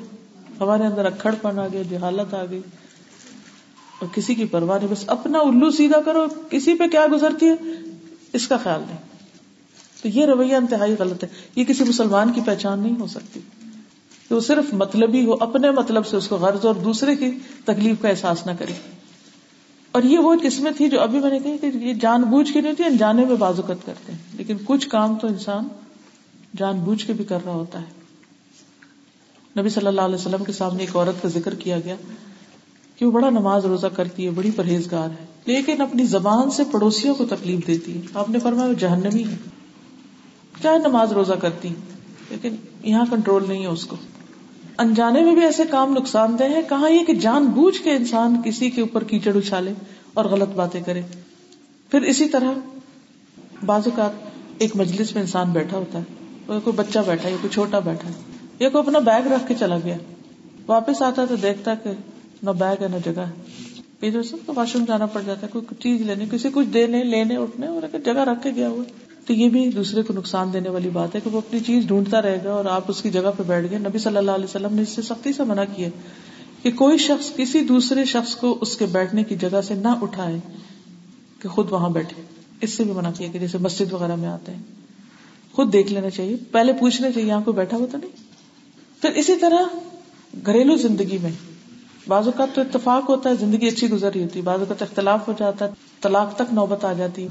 تو ایسی صورت میں بھی کسی کو تکلیف نہیں دینی چاہیے۔ قرآن مجید میں آتا نا، لا والدتم بولدہا ولا مولود اللہ بولدہی نہ ماں کو اس کے بچے کی وجہ سے نقصان دیا جائے، ضرر پہنچایا جائے، اور نہ اس مرد کو جس کا بچہ ہے۔ ماں کو نقصان کیا ہے؟ کہ اس کی ممتا کو ایکسپلائٹ کر کے، اس کی ممتا کا سوچ کے کہ ماں ہے نا، روئے گی۔ جیسے بھی ٹرمز اینڈ کنڈیشن رکھ دیں گے، یہ مان جائے گی، کیونکہ اسے اپنا بچہ چاہیے۔ اور باپ کے لیے کہ اگر پتا ہے عورت کو کہ مرد کی مجبوری ہے، کوئی اور بچہ سنبھالنے والا نہیں، تو اسی نے سنبھالنا ہے جو جس کو طلاق ہوئی ہے۔ تو اس صورت میں وہ اس سے ایکسٹرا ڈیمانڈ کرے بچے کا خرچہ وغیرہ۔ پھر اسی طرح بعض اوقات خاندان انوالو ہو جاتا ہے۔ جیسے طلاق ہوئی اور بچوں کے بیچ میں جھگڑا ہو گیا، سسرال کہتے ہیں ہم لیں گے، میکے والے کہتے ہیں ہم لیں گے، ایک ادھر کھینچ رہا ہے، ایک ادھر کھینچ رہا ہے۔ اس میں بھی بچوں کی تربیت پر بہت غلط اثر پڑتا ہے۔ ہم نے دیکھا ہوگا کہ بعض بچے ان کی زندگی حرام ہوتی ہے، ایک ویکینڈ انہوں نے ماں کے پاس گزارنا ہے بائی لا ایک ویکینڈ باپ کے پاس جانا ہے، اب وہ لینے آ رہا ہے، وہ لینے جا رہا ہے، وہ پچا رہا ہے، وہ چھوڑ رہا ہے اپنی زندگی تو حرام ہے بچے بھی کہیں کہ نہیں۔ باپ کے پاس جا کے ماں کی شکایتیں، ماں کے پاس جا کے باپ کی شکایتیں، ان کے اخلاق بھی برباد، ان کی پڑھائی کا بھی نقصان، ان کی ہر چیز کا بھی۔ تو ایسے میں انسان کو کیا کرنا چاہیے کہ بعض اوقات صرف اپنے جذبات کا خیال نہیں رکھنا چاہیے، اپنے حق سے دستبردار ہو کر بڑے فائدے کو دیکھنا چاہیے کہ بچے کا فائدہ کس میں ہے۔ اسی طرح بعض لوگوں کو پتا ہوتا ہے کہ بچے کو اگر ماں سے جدا کر دیا گیا تو ماں بہت زیادہ اذیت میں ہوگی۔ لیکن وہ جان بوجھ کے ایسا کرتے کہ ٹھیک ہے، اس نے نہیں بنا کے رکھی ہمارے بیٹے سے، تو اب ہم بچہ چھین لیں گے یا بعض اگر چھین کے غائب ہو جاتے ہیں، دوسرے ملک چلے جاتے ہیں یا اور اس طرح کا غلط کام کرتے ہیں۔ اس کے بارے میں بڑی ہی سخت حدیث ہے۔ رسول اللہ صلی اللہ علیہ وسلم نے فرمایا جو شخص ماں اور اس کی اولاد کے درمیان تفریق کرتا ہے، ان کو کاٹ کے رکھ دیتا ہے۔ قیامت کے دن اللہ تعالیٰ اس کے اور اس کے پیاروں کے درمیان فرق ڈال دے گا۔ یہ صرف چھوٹے بچوں کا نہیں، بڑے ہو کے بھی۔ بعض عورتوں کی عادت یہ ہوتی ہے کہ وہ شوہروں کو ماں باپ سے بالکل نہیں ملنے دیتی اور بہت ساری زندگی ترستی رہتی ہے کہ بیٹے کی شکل دیکھی اینڈ وائس ورسا بعض لوگ شادی کرتے ہیں اور بیوی پہ پابندی لگا دیتے خبردار جو ماں باپ کے گھر گئی۔ اب وہ سسکتی رہتی ہے تڑپتی رہتی ہے کہ میں ماں باپ کی بہن بھائیوں کی شکل دیکھوں۔ لیکن وہ کہتے نہیں، جو ہمارا کنٹرول ہے، ہماری حکومت ایسی صورت میں اللہ سے ڈرنا چاہیے۔ بعض اوقات مائیں میاں بیوی کے درمیان تفرقہ ڈال دیتی۔ اب شوہر بیوی میں بہت پیار ہے کہ ماں بیٹے کے کان بھر رہی۔ ادھر سے ساس جو ہے، وہ بیٹی کے اپنے کے کان بھر رہی۔ تو یاد رکھے اگر دو محبت کرنے والوں کے بیچ میں کسی نے تفرقہ ڈالا، تو اللہ اس کے پیاروں کے بیچ میں قیامت کے دن فرق ڈال دے گا، ان کو دور کر دے گا۔ کسی کو حق نہیں کہ دوسرے کے جذبات سے کھیلے، دوسرے کی ویکنیس سے فائدہ اٹھائے۔ ایک اور بات میں آتا ہے، ایک عورت نے کہا، اے اللہ کے رسول صلی اللہ علیہ وسلم، میرا یہ بیٹا میرے پیٹ میں تھا، میرا پیٹ اس کے لیے برتن تھا، میرا سینا اس کے لیے مشکیزہ تھی، دودھ پلایا میں نے اس کو، میرا دامن اس کے لیے پناہ گا رہا بچے ڈر ڈور کے بھاگ کے ماں کے پاس آتے ہیں۔ اب اس کے باپ نے مجھے طلاق دے دی اور وہ چاہتا ہے کہ اس کو مجھ سے چھین لے، مجھ سے چھیننا چاہتا ہے۔ تو رسول اللہ صلی اللہ علیہ وسلم نے اس سے فرمایا، تو اس کی زیادہ حقدار ہے جب تک کہ دوبارہ نکاح نہ کر لے۔ یعنی دوسری شادی کرو گی اگر، تو اس صورت میں یہ ہے کہ پھر اگر بچوں کا حق متاثر ہو رہا ہے تو پھر باپ زیادہ حقدار ہے کہ وہ لے جائے، ورنہ بچہ تمہارے ساتھ رہے گا۔ کیونکہ باپ کی نسبت ماں زیادہ بچے کی جدائی کو محسوس کرتی ہے۔ تو شریعت نے اس لیے جب تک بچہ بڑا نہیں ہو جاتا، اپنی چوائس سے باپ کے پاس نہیں جانا چاہتا، اسے ماں کے پاس رہنے کی قانونی طور پر اجازت دی گئی۔ پھر اسی طرح طلاق کے مسائل میں آپ دیکھیں، بعض اوقات یہ ہوتا ہے کہ شوہر صرف اس لیے طلاق نہیں دیتا کہ عورت کو تنگ کرے، صرف تنگ کرنے کے لیے۔ نہ وہ بساتا ہے اور نہ وہ چھوڑتا ہے۔ بعض لوگ ایک طلاق دیتے اور پھر اس کے بعد کیا کرتے؟ جب عدت ختم ہونے کو آتی تو رجوع کر لیتے تاکہ عورت آزاد نہ ہو سکے اور کہیں اور شادی نہ کر سکے۔ پھر اسی طرح دوبارہ۔ پھر اسلام نے آگے تین تک کا بس یعنی کہ طلاق عمر دو دفعہ بس یہ حق ہے اور تیسری دفعہ کیا تو عورت خود ہی فارغ ہو جائے گی پھر۔ پھر تمہارے پاس رجوع کا حق نہیں ہوگا۔ تو ازدواجی زندگی میں کوئی بھی ایسے فیصلے یا مشورے یا کسی کو اکسانا کہ وہ ایسے کام کرے جس سے دوسرے فریق کو تکلیف پہنچے، ٹارچر ہو، اس کو نقصان ہو، وہ ذرا مزہ تو چکھے، یہ دراصل اپنے ساتھ جاتی اور قیامت کے دن اس کے بارے میں پوچھو گی، حساب لیا جائے گا۔ ازدواجی زندگی کے علاوہ مالی معاملات۔ چوری تو بہت بڑی چیز ہے۔ دھوکہ دے کے کسی کا مال لینا بھی لیکن مزاق میں بھی کسی کو مال کا نقصان نہیں دے سکتے۔ مثلا کسی کی کوئی اچھی سی چیز دیکھی تو ہنسی مزاق میں اٹھا لی اور اگر اس نے مائنڈ کیا تو کہا میں تو تمہارا دل دیکھ رہی تھی اس کے اس کی اجازت نہیں ہے اسلام میں۔ سنا نبی داؤد کی روایت رسول اللہ صلی اللہ علیہ وسلم نے فرمایا، تم میں سے کوئی شخص اپنے بھائی کی کوئی چیز ہرگز نہ لے یعنی کسی کی بھی کوئی چیز رکھی ہوئی ہے تو اجازت نہیں وہاں سے اٹھانے کی۔ نہ مزاق میں، نہ حقیقت اللہ یہ کہ اس سے اجازت لے لے۔ پھر اسی طرح دوسرے کا حق مارنا۔ ابن عمر کہتے ہیں، نبی صلی اللہ علیہ وسلم نے فرمایا، سب سے بڑے گناہ یہ ہے کہ وہ آدمی جس نے ایک عورت سے شادی کی، پھر اس سے اپنی ضرورت پوری کی اور پھر اس کو طلاق دے دی اور اس کا مال ہڑپ کر لیا۔ بعض اوقات ایک عورت بہت مالدار ہوتی ہے، لوگوں کو پتا چل جاتا ہے اس کے پاس بڑا مال ہے، اس کے پاس پراپرٹی اس کے پاس نیشنلٹی ہے۔ تو وہ گھر بنانے یا بسانے کے لیے شادی نہیں کرتے، اس عورت کو رکھنے کے لیے نہیں، کس لیے کرتے؟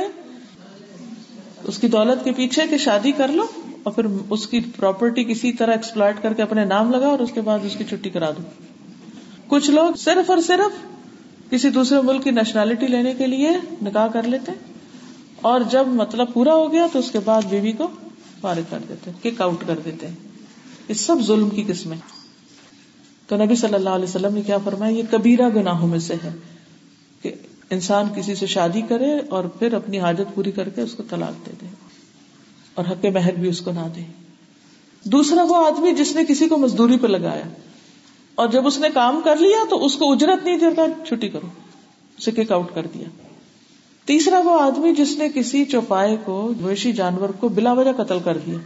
مثلاً راستے میں جا رہا تھا، گائے چل رہی تھی یا بکریاں چل رہی تھی۔ تو اسے کہا، ذرا میں نشانہ لگا کے دیکھوں کہ میرا نشانہ لگتا کہ نہیں۔ ایسی کھیل کھیل میں اس کو مار کے چلا گیا۔ اس کی اجازت نہیں، کیونکہ وہ جانور فائدہ مند ہے، یا وہ کسی کی ملکیت ہے۔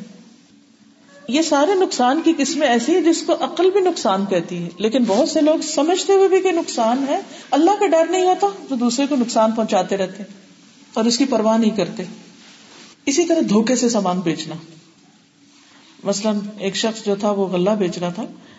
تو آپ اس کے پاس سے گزرے تو آپ نے ڈھیر میں ہاتھ ڈالا۔ جب اندر ہاتھ ڈالا تو اندر سے گیلا گیلا محسوس ہوا۔ تو پتا چلا کہ اس نے ملاوٹ کی، اوپر سے بہت اچھا رکھا ہوا اور اندر سے اس نے گیلا۔ تو آپ نے فرمایا، من غشف علیہ سا ملنا جو ملاوٹ کرے وہ ہم میں سے نہیں ہے۔ پھر اسی طرح ایک اور جگہ پر آپ گزرے تو آپ نے انگلیاں ڈالی تو دیکھا کہ وہ تو گیلا ہے اندر سے گلا۔ تو آپ نے کہا کہ یہ تم نے کیا کیا؟ اس نے کہا، یا رسول اللہ صلی اللہ علیہ وسلم، یہ تو بارش سے بھیگ گیا تھا۔ تو آپ نے فرمایا، یہ پھر تم اوپر رکھتے۔ اگر یہ بھیگ گیا تھا تو چھپا کے کیوں رکھا ہوا ہے؟ تاکہ لوگ اس کو دیکھ لیتے۔ پھر فرمایا، جس نے دھوکا دیا وہ ہمیں سے نہیں۔ کیوں اوپر رکھتے؟ تاکہ کوئی مرضی ہوتی تو وہ لیتا نہیں تو نہیں، گیلے گلے کو بیچنے کی ممانت کیوں ہے؟ کیونکہ وہ بھاری ہو جاتا ہے نا، اس میں پانی شامل ہوتا ہے۔ سوکھا ہلکا ہوتا ہے۔ تو وزن زیادہ ہو جاتا ہے تو پیسے زیادہ ملتے پھر اسی طرح زائد ضرورت چیز روک کے دوسرے کو نقصان دینا۔ ابو ریرا کہتے ہیں کہ رسول اللہ صلی اللہ علیہ وسلم نے فرمایا، فالتو پانی سے کسی کو اس غرض سے نہ روکو کہ جو گھاس ضرورت سے زیادہ ہو، اسے بھی روک لو۔ اصل میں یہ ایک خاص کانٹیکس میں حدیث آپ کو معلوم ہے کہ ارب لوگ جو تھے وہ سہرا نوردی کرتے تھے اور جہاں کہیں پانی ملتا، گھاس ملتی، وہاں خیمہ لگا لیتے۔ پھر وہ اپنی ایک ٹیریٹری بنا لیتے تھے، کسی اور کو اس میں آنے نہیں دیتے۔ اب کوئی کافلا گزر رہا ہے، کوئی اور، تو وہ آنے قریب اس لیے رہتے کہ اچھا لوگ پانی لینے آئیں گے تو ان کے جانور گھاس بھی کھا جائیں گے۔ اب یہ پانی ان کی ذاتی ملکیت نہیں ہے۔ وہ وقتی طور پہ وہاں رکے ہیں، اللہ نے ان کو دیا ہے اور وہ اسے دوسروں سے روک رہے ہیں۔ تو اس کو بھی بہت بڑا جرم بتایا گیا۔ پھر اسی طرح قرضہ لے کے واپس نہ کرنا۔ جان بوجھ کے پیسے ہوتے ہوئے بھی ٹال مٹول کرتے رہنا اور دوسرے کو اس کا حق نہ دینا۔ اسی طرح وسیعت میں ضرر پہنچانا۔ قرآن مجید میں بار بار اس کے بارے میں آئے کہ کوئی ایسی وسیعت نہ کرے کہ جس کے ذریعے وارثوں کو حق سے محروم کر دیا جائے۔ ممباد وسیعت یوسی بہا اودین غیر مدار کسی کو نقصان نہ دیا جائے۔ ایک آدمی نے اپنی موت سے تھوڑی دیر پہلے چھ غلام آزاد کر دیے۔ مقصد اس کا کیا تھا؟ کہ جو اس کے وارث تھے، اس سے اس کی نہیں بنتی ہوگی۔ کہ ان کو نہ ملے، میں اپنے ہاتھ سے کسی اور کو دے دوں۔ میں آزاد کر دوں، ان کو چلے جائیں۔ انہیں نہ فائدہ پہنچے۔ کچھ لوگ ہوتے ہیں نا کہ انہیں کسی سے ضد ہوتی ہے یا کسی کے ساتھ کوئی اس کی نہیں بنتی، تو پھر وہ اس قسم کی حرکتیں کرتے ہیں کہ چیزوں کو ضائع کر دیں گے، پھینک دیں گے، توڑ دیں گے، جلا دیں گے، کچھ کر دیں گے، لیکن حقدار کو نہیں دیں گے۔ تو آپ صلی اللہ علیہ وسلم کو پتا چل گیا۔ آپ نے سب غلاموں کو بلایا۔ ان میں قرآن اندازی کی۔ دو کو آزاد کیا، چار کو باقی رکھا۔ کیونکہ ون تھرڈ صرف کر سکتے نا۔ وسیعت صرف ون تھرڈ میں ہو سکتی۔ زندگی میں آپ جو بھی کریں سو کریں۔ لیکن مرنے کے بعد کے لیے آپ یہ نہیں کر سکتے کہ سارا مال صدقے میں لکھوا جائیں تو آپ صلی اللہ علیہ وسلم نے اس کو بہت سخت الفاظ کہے کہ کسی کو اس کے حق سے محروم کرنا زیادتی ہے، ظلم ہے۔ پھر وراثت میں اللہ تعالیٰ نے جو حصے مقرر کیے ہیں ان میں اپنی مرضی سے کمی بیشی کر دینا، بیٹیوں کو حق نہ دینا، یہ بہت بڑا جرم ہے۔ پھر اسی طرح نان مسلم پر زیادتی کرنا۔ یہ سوچ کے کہ یہ تو مسلمان نہیں، ہمیں تو کہا گیا مسلمان کو نقصان نہ دو۔ تو یہ بھی بڑی بھول ہے۔ رسول اللہ صلی اللہ علیہ وسلم نے فرمایا، جو شخص کسی ذمہ پر ظلم کرے گا ذمہ وہ ہوتا ہے جو کسی اسلامی حکومت میں نان مسلم رہ رہا ہو، یا اس کے حق میں کمی کرے گا، یا اس کو اس کی طاقت سے زیادہ تکلیف دے گا، یا اس کی رضامندی کے بغیر اس کی کوئی چیز لے گا۔ کسی کی دکان یا اسٹور سے کچھ چرا لے، تو قیامت کے دن میں ایسے آدمی کی طرف سے لڑنے والا ہوں یعنی اس ذمہ کے حق میں میں مسلمان سے لڑوں گا، اس سے بدلا لوں گا۔ تو ہمیں مسلم ہو نان مسلم ہو رشتے دار ہو، غیر رشتے دار ہو، انسان ہو، جانور ہو، مال ہو، جان ہو، عقل ہو، دین ہو، کسی بھی چیز میں دوسروں کو نقصان دینے کی اجازت نہیں، بلکہ اس کے برعکس ہمیں کیا حکم دیا گیا؟ کہ دوسروں کو تکلیف سے بچایا جائے۔ جہاں پتا چل جائے کہ دوسرے کو تکلیف ہو رہی ہے۔ مثلاً آپ اس طرح بیٹھے ہیں کہ دوسرے کے اوپر آپ نے یو ٹیک لگا لی کہ اگلا گرنے والا ہو گیا۔ تو جو ہی آپ کو احساس ہو کہ آپ نے کرسی پہ نہیں، کسی اور پہ لگائی ہوئی ہے، تو فوراً سیدھے ہو جائیں کہ سوری کر لیں۔ یعنی لا علمی میں جو نقصان دیا جا رہا ہے، اس سے فوراً باز آ جانا چاہیے۔ پھر اسی طرح اگر کوئی اور ایسا کر رہا، اسے بھی روکنا چاہیے۔ جو نہیں انل منکر ہے نا، یہ اسی میں آتا ہے۔ مثلاً اگر ایک عورت طلاق کے بعد کہیں اور شادی کرنا چاہتی تو پہلے شہر اس کو دھمکیاں دیتا ہے کہ خبردار جو تم نے شادی کی۔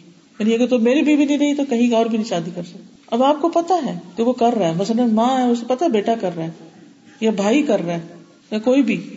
تو دوسروں کو کیا فرض بنتا ہے؟ کہ وہ اس سے روکے پھر اسی طرح یہ ہے کہ اگر اب تک بھول چوک میں، لا علمی میں کسی کو نقصان دے چکے ہیں یہ حدیث آج پڑھ رہے ہیں، اس سے پہلے نہیں پتا تھا۔ تو اس میں سے کوئی ایک چیز ایسی ہم سے بھی ہو گئی ہے، یا دو ہو گئی ہیں، چار، تو کیا کرنا چاہیے؟ نمبر ایک، آئندہ نہیں کرنا چاہیے، رک جانا چاہیے۔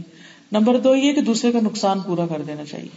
جو نقصان دیا اس سے ریپینٹ کر لینا چاہیے، باز آ جانے مثلاً آپ کسی جگہ پر گئے مسجد میں آئے، یہاں آپ نے کوئی کرسی توڑ دی، چپکے سے نکل گئے، کسی کو نہیں پتا چلا۔ پھر آپ نے حدیث سنی یعنی کسی کا نقصان نہیں کر سکتے۔ یہ تو پبلک پراپرٹی ہے۔ کسی کا ذاتی نہیں کر سکتے پبلک کا کہاں سے کر سکتے؟ کیا کرنا چاہیے؟ ریپلیس کر دینی چاہیے کرسی کسی کے گھر گئے کچھ توڑ آئے تو کبھی پوری کر دینی چاہیے۔ اللہ یہ کہ وہ خود معاف کر دے۔ تو ذاتی زندگی میں تو معاف کر سکتے ہیں، لیکن جو پبلک پراپرٹی ہے، اس میں مجھے کیا حق ہے کہ میں دوسرے کے حصے سے معاف کروں؟ اس میں اب وہ بڑی دلچسپ حدیث ہے۔ کہ جس میں ایک دفعہ حضرت عائشہ کہتی کہ صفیہ اچھا کھانا پکاتی تھی تو ایک دفعہ انہوں نے نبی صلی اللہ علیہ وسلم کی خدمت میں کھانا بھیجا۔ باری حضرت عائشہ کی تھی، کھانا انہوں نے بھیج دیا۔ تو حضرت عائشہ کہتی مجھے اتنا غصہ ہے کہ میں غصے سے کانپنے لگ گئی کہ کیوں بھیجا؟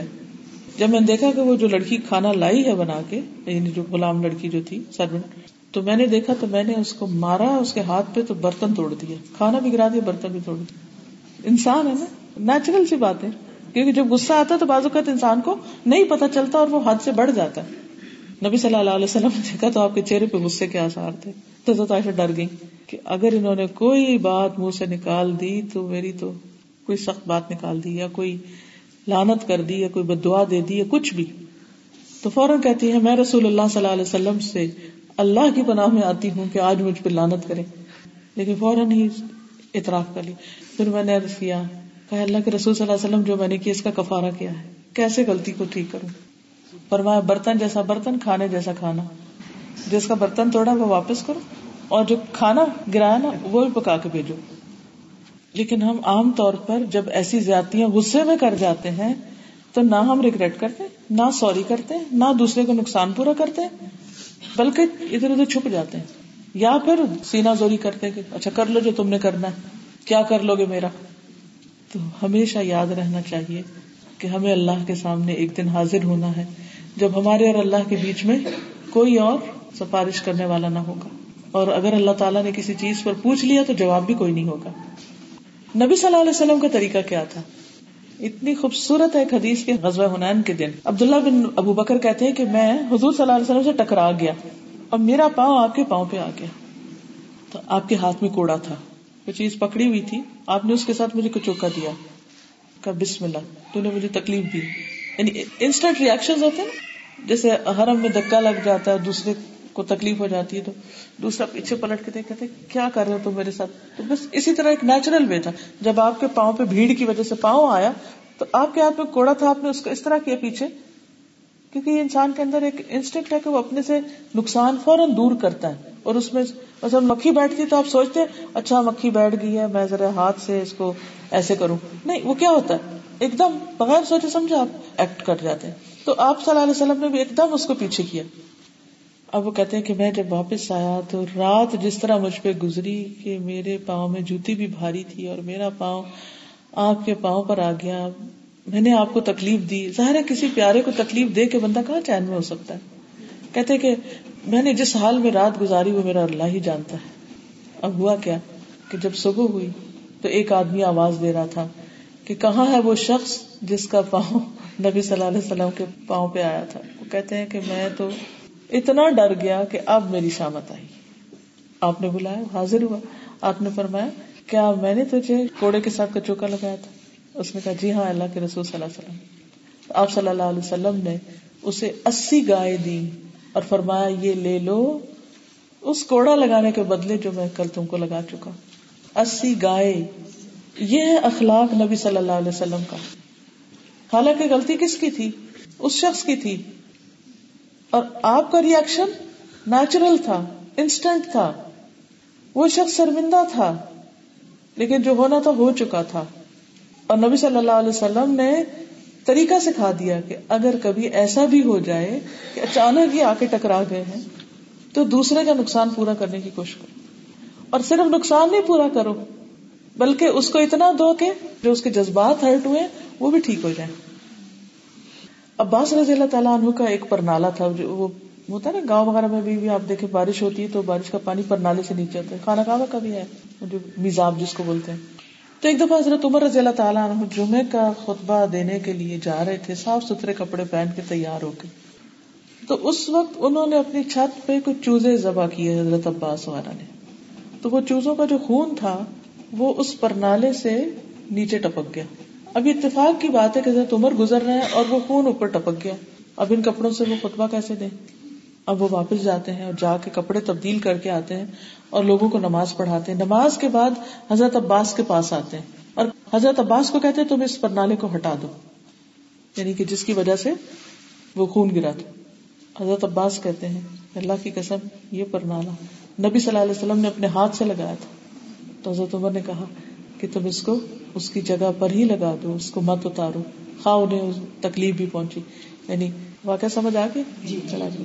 یعنی جس پر نالے سے تکلیف پہنچی تھی اور انہوں نے حکم دے دیا تھا کہ ہٹا دو۔ جب پتا چلا کہ نبی صلی اللہ علیہ وسلم کے ہاتھوں سے لگا ہوا کہا اللہ کی قسم، اسی جگہ لگا دو۔ اس کو ہٹانے کی ضرورت نہیں ہے۔ تو بعض اوقات کسی جگہ سے ایسی بھی تکلیف پہنچتی ہے جو بس پہنچنے والی چیز سے پہنچ گئی۔ تو اس کا کفارہ کیا ہے؟ اپنا غصہ یا ذاتی غصہ یا کام میں رکاوٹ یا اس پر بھی دل اتنا بڑا ہونا چاہیے۔ اور بعض لوگوں کے احترام میں کچھ چیزیں ایسی ہوتی ہیں کہ جن کی وجہ سے انسان اپنے نقصان کو بہت حقیر سمجھتا ہے۔ پھر اسی طرح زبان سے اگر اذیت دے دے کسی کو، اس پر بھی معافی مانگ لینی چاہیے۔ ایک دفعہ حضرت بکر اور عمر کے درمیان میں کچھ تکرار ہو گئی۔ تو حضرت بکر اسی حال میں نبی صلی اللہ علیہ وسلم کے پاس آ گئے۔ تو آپ نے دیکھ کے پہچان لیا۔ کہتا لگتا ہے کہ کوئی جھگڑا ہو گیا۔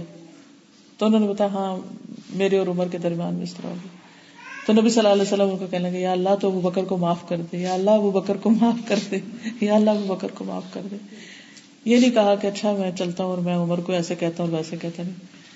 بچے بھی ہوتے نا لڑ جھگڑ کے آپ کے پاس آتے ہیں۔ تو اس وقت بھی کیا کرنا چاہیے؟ اس آنے والے کو دکھی کو غمگین غم زدہ کو دعائیں دے دیں اور آپس کی صلاح صفائی کرا دیں۔ آگ بھڑکانی نہیں چاہیے دوستوں کے درمیان میں۔ تعلقات خراب نہیں کرنے چاہیے۔ بلکہ انسان ہے نا، غلطیاں ہوگی، ایک دوسرے کے ساتھ جاتیاں ہو جائیں گی۔ تو اس کو ٹھنڈا کرنے کی کوشش کرنی چاہیے۔ نہ کہ ادھر کی سن ادھر لگا، ادھر لگائی بجائی کر جس سے اور زیادہ تکلیف ہو۔ اسی طرح جنگ بدر میں نبی صلی اللہ علیہ وسلم صحابہ کی صفحے درست کر رہے تھے۔ تو ایک صحابی تھے جن کا نام سواد تھا۔ تو وہ سب سے نکلے ہوئے تھے۔ تو آپ صلی اللہ علیہ وسلم نے ان کو ایک تیر کا کچوکا لگا کے پیچھے کیا۔ تو کہنے لگے اللہ کے رسول صلی اللہ علیہ وسلم، آپ نے مجھے تکلیف دی، میں نے بدلا لینا ہے۔ اللہ نے آپ کو حق کے ساتھ مبوس کیا مجھے کساس لینے دے آپ نے اپنا کپڑا اٹھایا، کہا لے لو۔ جہاں تمہیں لگی نا، مجھے بھی لگا دو۔ تو وہ آپ کے جسم کے ساتھ چپک گیا اور چومنے لگا آپ کو۔ آپ نے فرمایا، تجھے کس چیز نے ایسا کرنے پہ آمادہ کیا؟ کہا، اے اللہ کے رسول صلی اللہ علیہ وسلم، جو کچھ سامنے ہے آپ دیکھ رہے ہیں یعنی کہ میری محبت یعنی میں نے مائنڈ نہیں کیا۔ لیکن اس موقع سے فائدہ اٹھاتے ہوئے میں نے سوچا کہ میری جلد آپ کی جلد کے ساتھ لگ جائے۔ تو آپ نے میرے لیے خیر و بھلائی کی دعا کی اور فرمایا، سواد سیدھے ہو جاؤ یعنی سب میں برابر رہو۔ تو بعض اوقات ایسا بھی ہوتا ہے کہ آپ لوگوں کو بٹھا رہے ہوتے ہیں مطلب کچھ لوگ ہوتے ہیں نا، اور فنکشن آرگنائز کرتے ہیں، کبھی بٹھاتے ہیں، کبھی سیدھا کرتے ہیں، کبھی کسی کو سخت ہاتھ لگ جاتا ہے، کسی کے لیے آپ اونچا بول پڑتے ہیں، کسی کو ویسے کوئی ازیت پہنچ جاتی ایسے تمام مواقع پر ہنسی، خوشی، سوری کرتے ہوئے، معافی مانگتے ہوئے، دوسرے کے ساتھ آجزی کرتے ہوئے معاملہ کرنا چاہیے۔ اگر ہم اس دین پر عمل کریں، نہ خود کسی کو تکلیف دیں اور نہ خود کو تکلیف کے لیے رکھے کسی کے لیے مصیبت کا باعث بنے تو زندگی کتنی خوبصورت ہو جائے۔ اور یہ ہمارے اعمال ہیں، جیسے حدیث کسی میں آتا نا، اے بندو، یہ تمہارے اعمال ہیں، جن کو میں گن گن کے رکھتا ہوں اور ان کو محفوظ کرتا ہوں۔ اور یہ میں تمہیں پورے کے پورے لوٹا دوں گا۔ کچھ بھی اچھا کیا ہوگا۔ وہ میں عمل خیر جو ذرے کے برابر بھی خیر کرے گا، اس کو دیکھ لے گا۔ وہ میں عمل مسقال ضرورت شر تو اس لیے کسی بھی نیکی کو حقیر نہ سمجھے اور کسی کے ساتھ زیادتی کو بھی چھوٹا نہ سمجھے۔ کیونکہ اگر آپ نے سوری نہیں کیا اور اس کو ایسے ہی چھوڑ دیا، تو اس کے لیے بہت بڑا زخم بن جائے گا، اس کی زندگی حرام کر دے گا۔ تو اللہ تعالیٰ ہمیں دین کی سمجھ دے اور عمل کی توفیق دے تاکہ ہم دنیا اور آخرت دونوں میں کامیاب ہو سکیں۔ جزاک اللہ خیرن آپ سب کا۔ لیکن الحمد للہ اللہ تعالیٰ ہمارے دل کی آنکھیں کھول دے، ہمیں بصیرت عطا کرے۔ اور جنہوں نے اس مجلس کا انتظام کیا، اللہ تعالیٰ نے بہترین جزا دے اور جو لوگ گھروں سے چل کے آئے ہیں، دور دور سے، اللہ تعالیٰ ان کے آنے کو قبول فرمائے اور ان کی زندگی، صحت، اولاد، ہر چیز میں برکت عطا فرمائے۔ اور اللہ تعالیٰ اس مجلس کو ہمارے حق میں کفارہ بنا دے۔ یہ کتاب ہے یا کرستین اس میں جو مختلف طرح کی تکلیفیں ہیں، ان کے ازالے کے لیے مصنون دعائیں بتائی گئی جیسے دشمن کی شر سے حفاظت کی، رات بھر حفاظت کی، سوتے میں ڈر جائے کوئی۔ پھر نظر لگ جائے، جادو ہو جائے، جنات وغیرہ، بیماریوں سے شفا۔ مریض کے لیے کیا پڑھے مصیبت زدہ، مصیبت اور غم کی خبر سن کے کیا پڑھے میت کی بخش کے لیے۔ اپنے گناہوں کے استغفار کے لیے تو بہت ہی خوبصورت کتاب دوسروں کو دینے کے لیے بھی اور خود بھی۔ اس کی اردو اور انگلش دونوں موجود ہیں اور انگلش کا فائدہ یہ کہ اس میں ٹرانسلیٹریشن بھی ہے یعنی کہ انگلش میں عربی لکھی ہوئی ہے۔ تو جو لوگ عربی ٹھیک نہیں پڑھ سکتے، وہ اس کو پڑھ کے وہ کر سکتے ہیں۔ پھر ایک کتاب ہے کبیرا اور سویرا گناہوں کا بیان۔ یہ بھی بڑی اچھی کتاب ہے، اس سے پتہ چلتا ہے کہ کون کون سے کام درست نہیں ہے مثلاً کسی کی بےزتی کرنے کا کیا نقصان ہے؟ اس پر حدیثیں ہیں۔ بدگمانی کرنا جو ہے کتنا بڑا جرم ہے، اس پر حدیثیں ہیں۔ ایسے رینڈملی کھول کے بتا رہی ہوں۔ اسی طرح خیانت اور کرپشن جو ہے، پھر گناہوں کو معمولی سمجھنا۔ بہت ہی بہترین کتاب ہے۔ میں نے اپنے بیٹے کو یہ کتاب پڑھانی شروع کی تھی، تو اس کے اندر کافی چینج آیا تھا۔ کیونکہ جب علم آتا ہے، سمجھ آتی ہے تو انسان کے لیے اسی طرح ربی ضدنی علم علم کے بارے میں حادیث ہے۔ پھر خواتین اور رمضان رمضان آنے والا ہے۔ خواتین کے مخصوص مسائل کے اوپر ہے۔ پھر گناہوں کو دھو ڈالنے والے اعمال۔ پھر اسی طرح رمضان المبارک کی تیاری کے بارے میں ہے۔ پھر نماز کے بعد کے ازکار ہیں، خود نہیں آتے تو پوسٹر کی شکل میں ان کو آپ لگا دیں، نماز کے بعد کھڑے ہو کے ان کو پڑھ لیں۔ جیسے زیادہ رائے حج عمرے پہ آپ جاتے ہیں تو یہ اس راہ پر پڑھنے والی کتابیں، یہ دونوں انگلش اور اردو میں موجود ہے اسی طرح حج کا ایک چھوٹا سا یہ چارٹ ہم نے بنایا تھا۔ جب میں نے پہلی دفعہ حج کیا تھا تو مجھے ہر تھوڑی دیر میں کتاب کھول کے دیکھتی تھی اچھا اب کیا کرنا ہے؟ تو الحمد للہ آگے، لیکن یہ کہ اس میں اسٹیپ وائز اسٹیپ ون پہ کیا کیا کرنا ضروری ہے؟ ٹو پہ تھری پہ فور پہ۔ تو یہ آپ اپنے لیے بھی، اور اگر آپ حج پہ جا رہے ہیں تو دوسروں کو بھی آپ تقسیم کر کے ثواب کما سکتے ہیں۔ Can women pray together in جماعت جی اگر آپ پڑھنا چاہیں تو کٹھے ایک لائن میں کھڑے ہو جائیں اور ایک بندہ بیچ میں سے لیڈ کرے جو صف کے اندر ہی ہوگا۔ ٹھیک ہے؟ اور اس میں باقی سب اپنا اپنا، جیسے پیچھے امام کے جو کچھ پڑھتے ہیں، وہ پڑھا جائے گا۔ اس دیر حدیث سپورٹنگ دس جی اس کی حدیث موجود ہے، حضرت عائشہ ام سلمہ اور حضرت ام برقا جو ہے اگر آپ کے پاس نواز نبوی کتاب ہو، تو اس کے اندر ہی روایات لکھی ہوئی موجود ہے اگر کسی کو دلیل چاہیے تو۔ شوڈ بی پرے ایٹ رکعت اور ٹوینٹی رکعت آف پریئر ڈیورنگ رمضان۔ نبی صلی اللہ علیہ وسلم نے رمضان اور رمضان کے علاوہ گیارہ رکعتیں پڑھی ہیں لیکن ان کی جو طوالت ہے لمبائی ہے اس کا نہ پوچھو کہ اتنا لمبا پڑھتے تھے کہ قدم سوج جاتے تھے۔ تو اگر آپ نے لمبی ہی پڑھنی ہے تو, تو کم پڑھ لیں۔ اور اگر آپ نے چھوٹی چھوٹی پڑھنی ہے تو آٹھ تو سنت سمجھ کے پڑھے اور باقی نفل جتنی مرضی پڑھے سبحانک اللہم و بحمدک اشہد ان لا الہ الا انت استغفرک و اتوب الیک۔ السلام علیکم و رحمۃ اللہ وبرکاتہ۔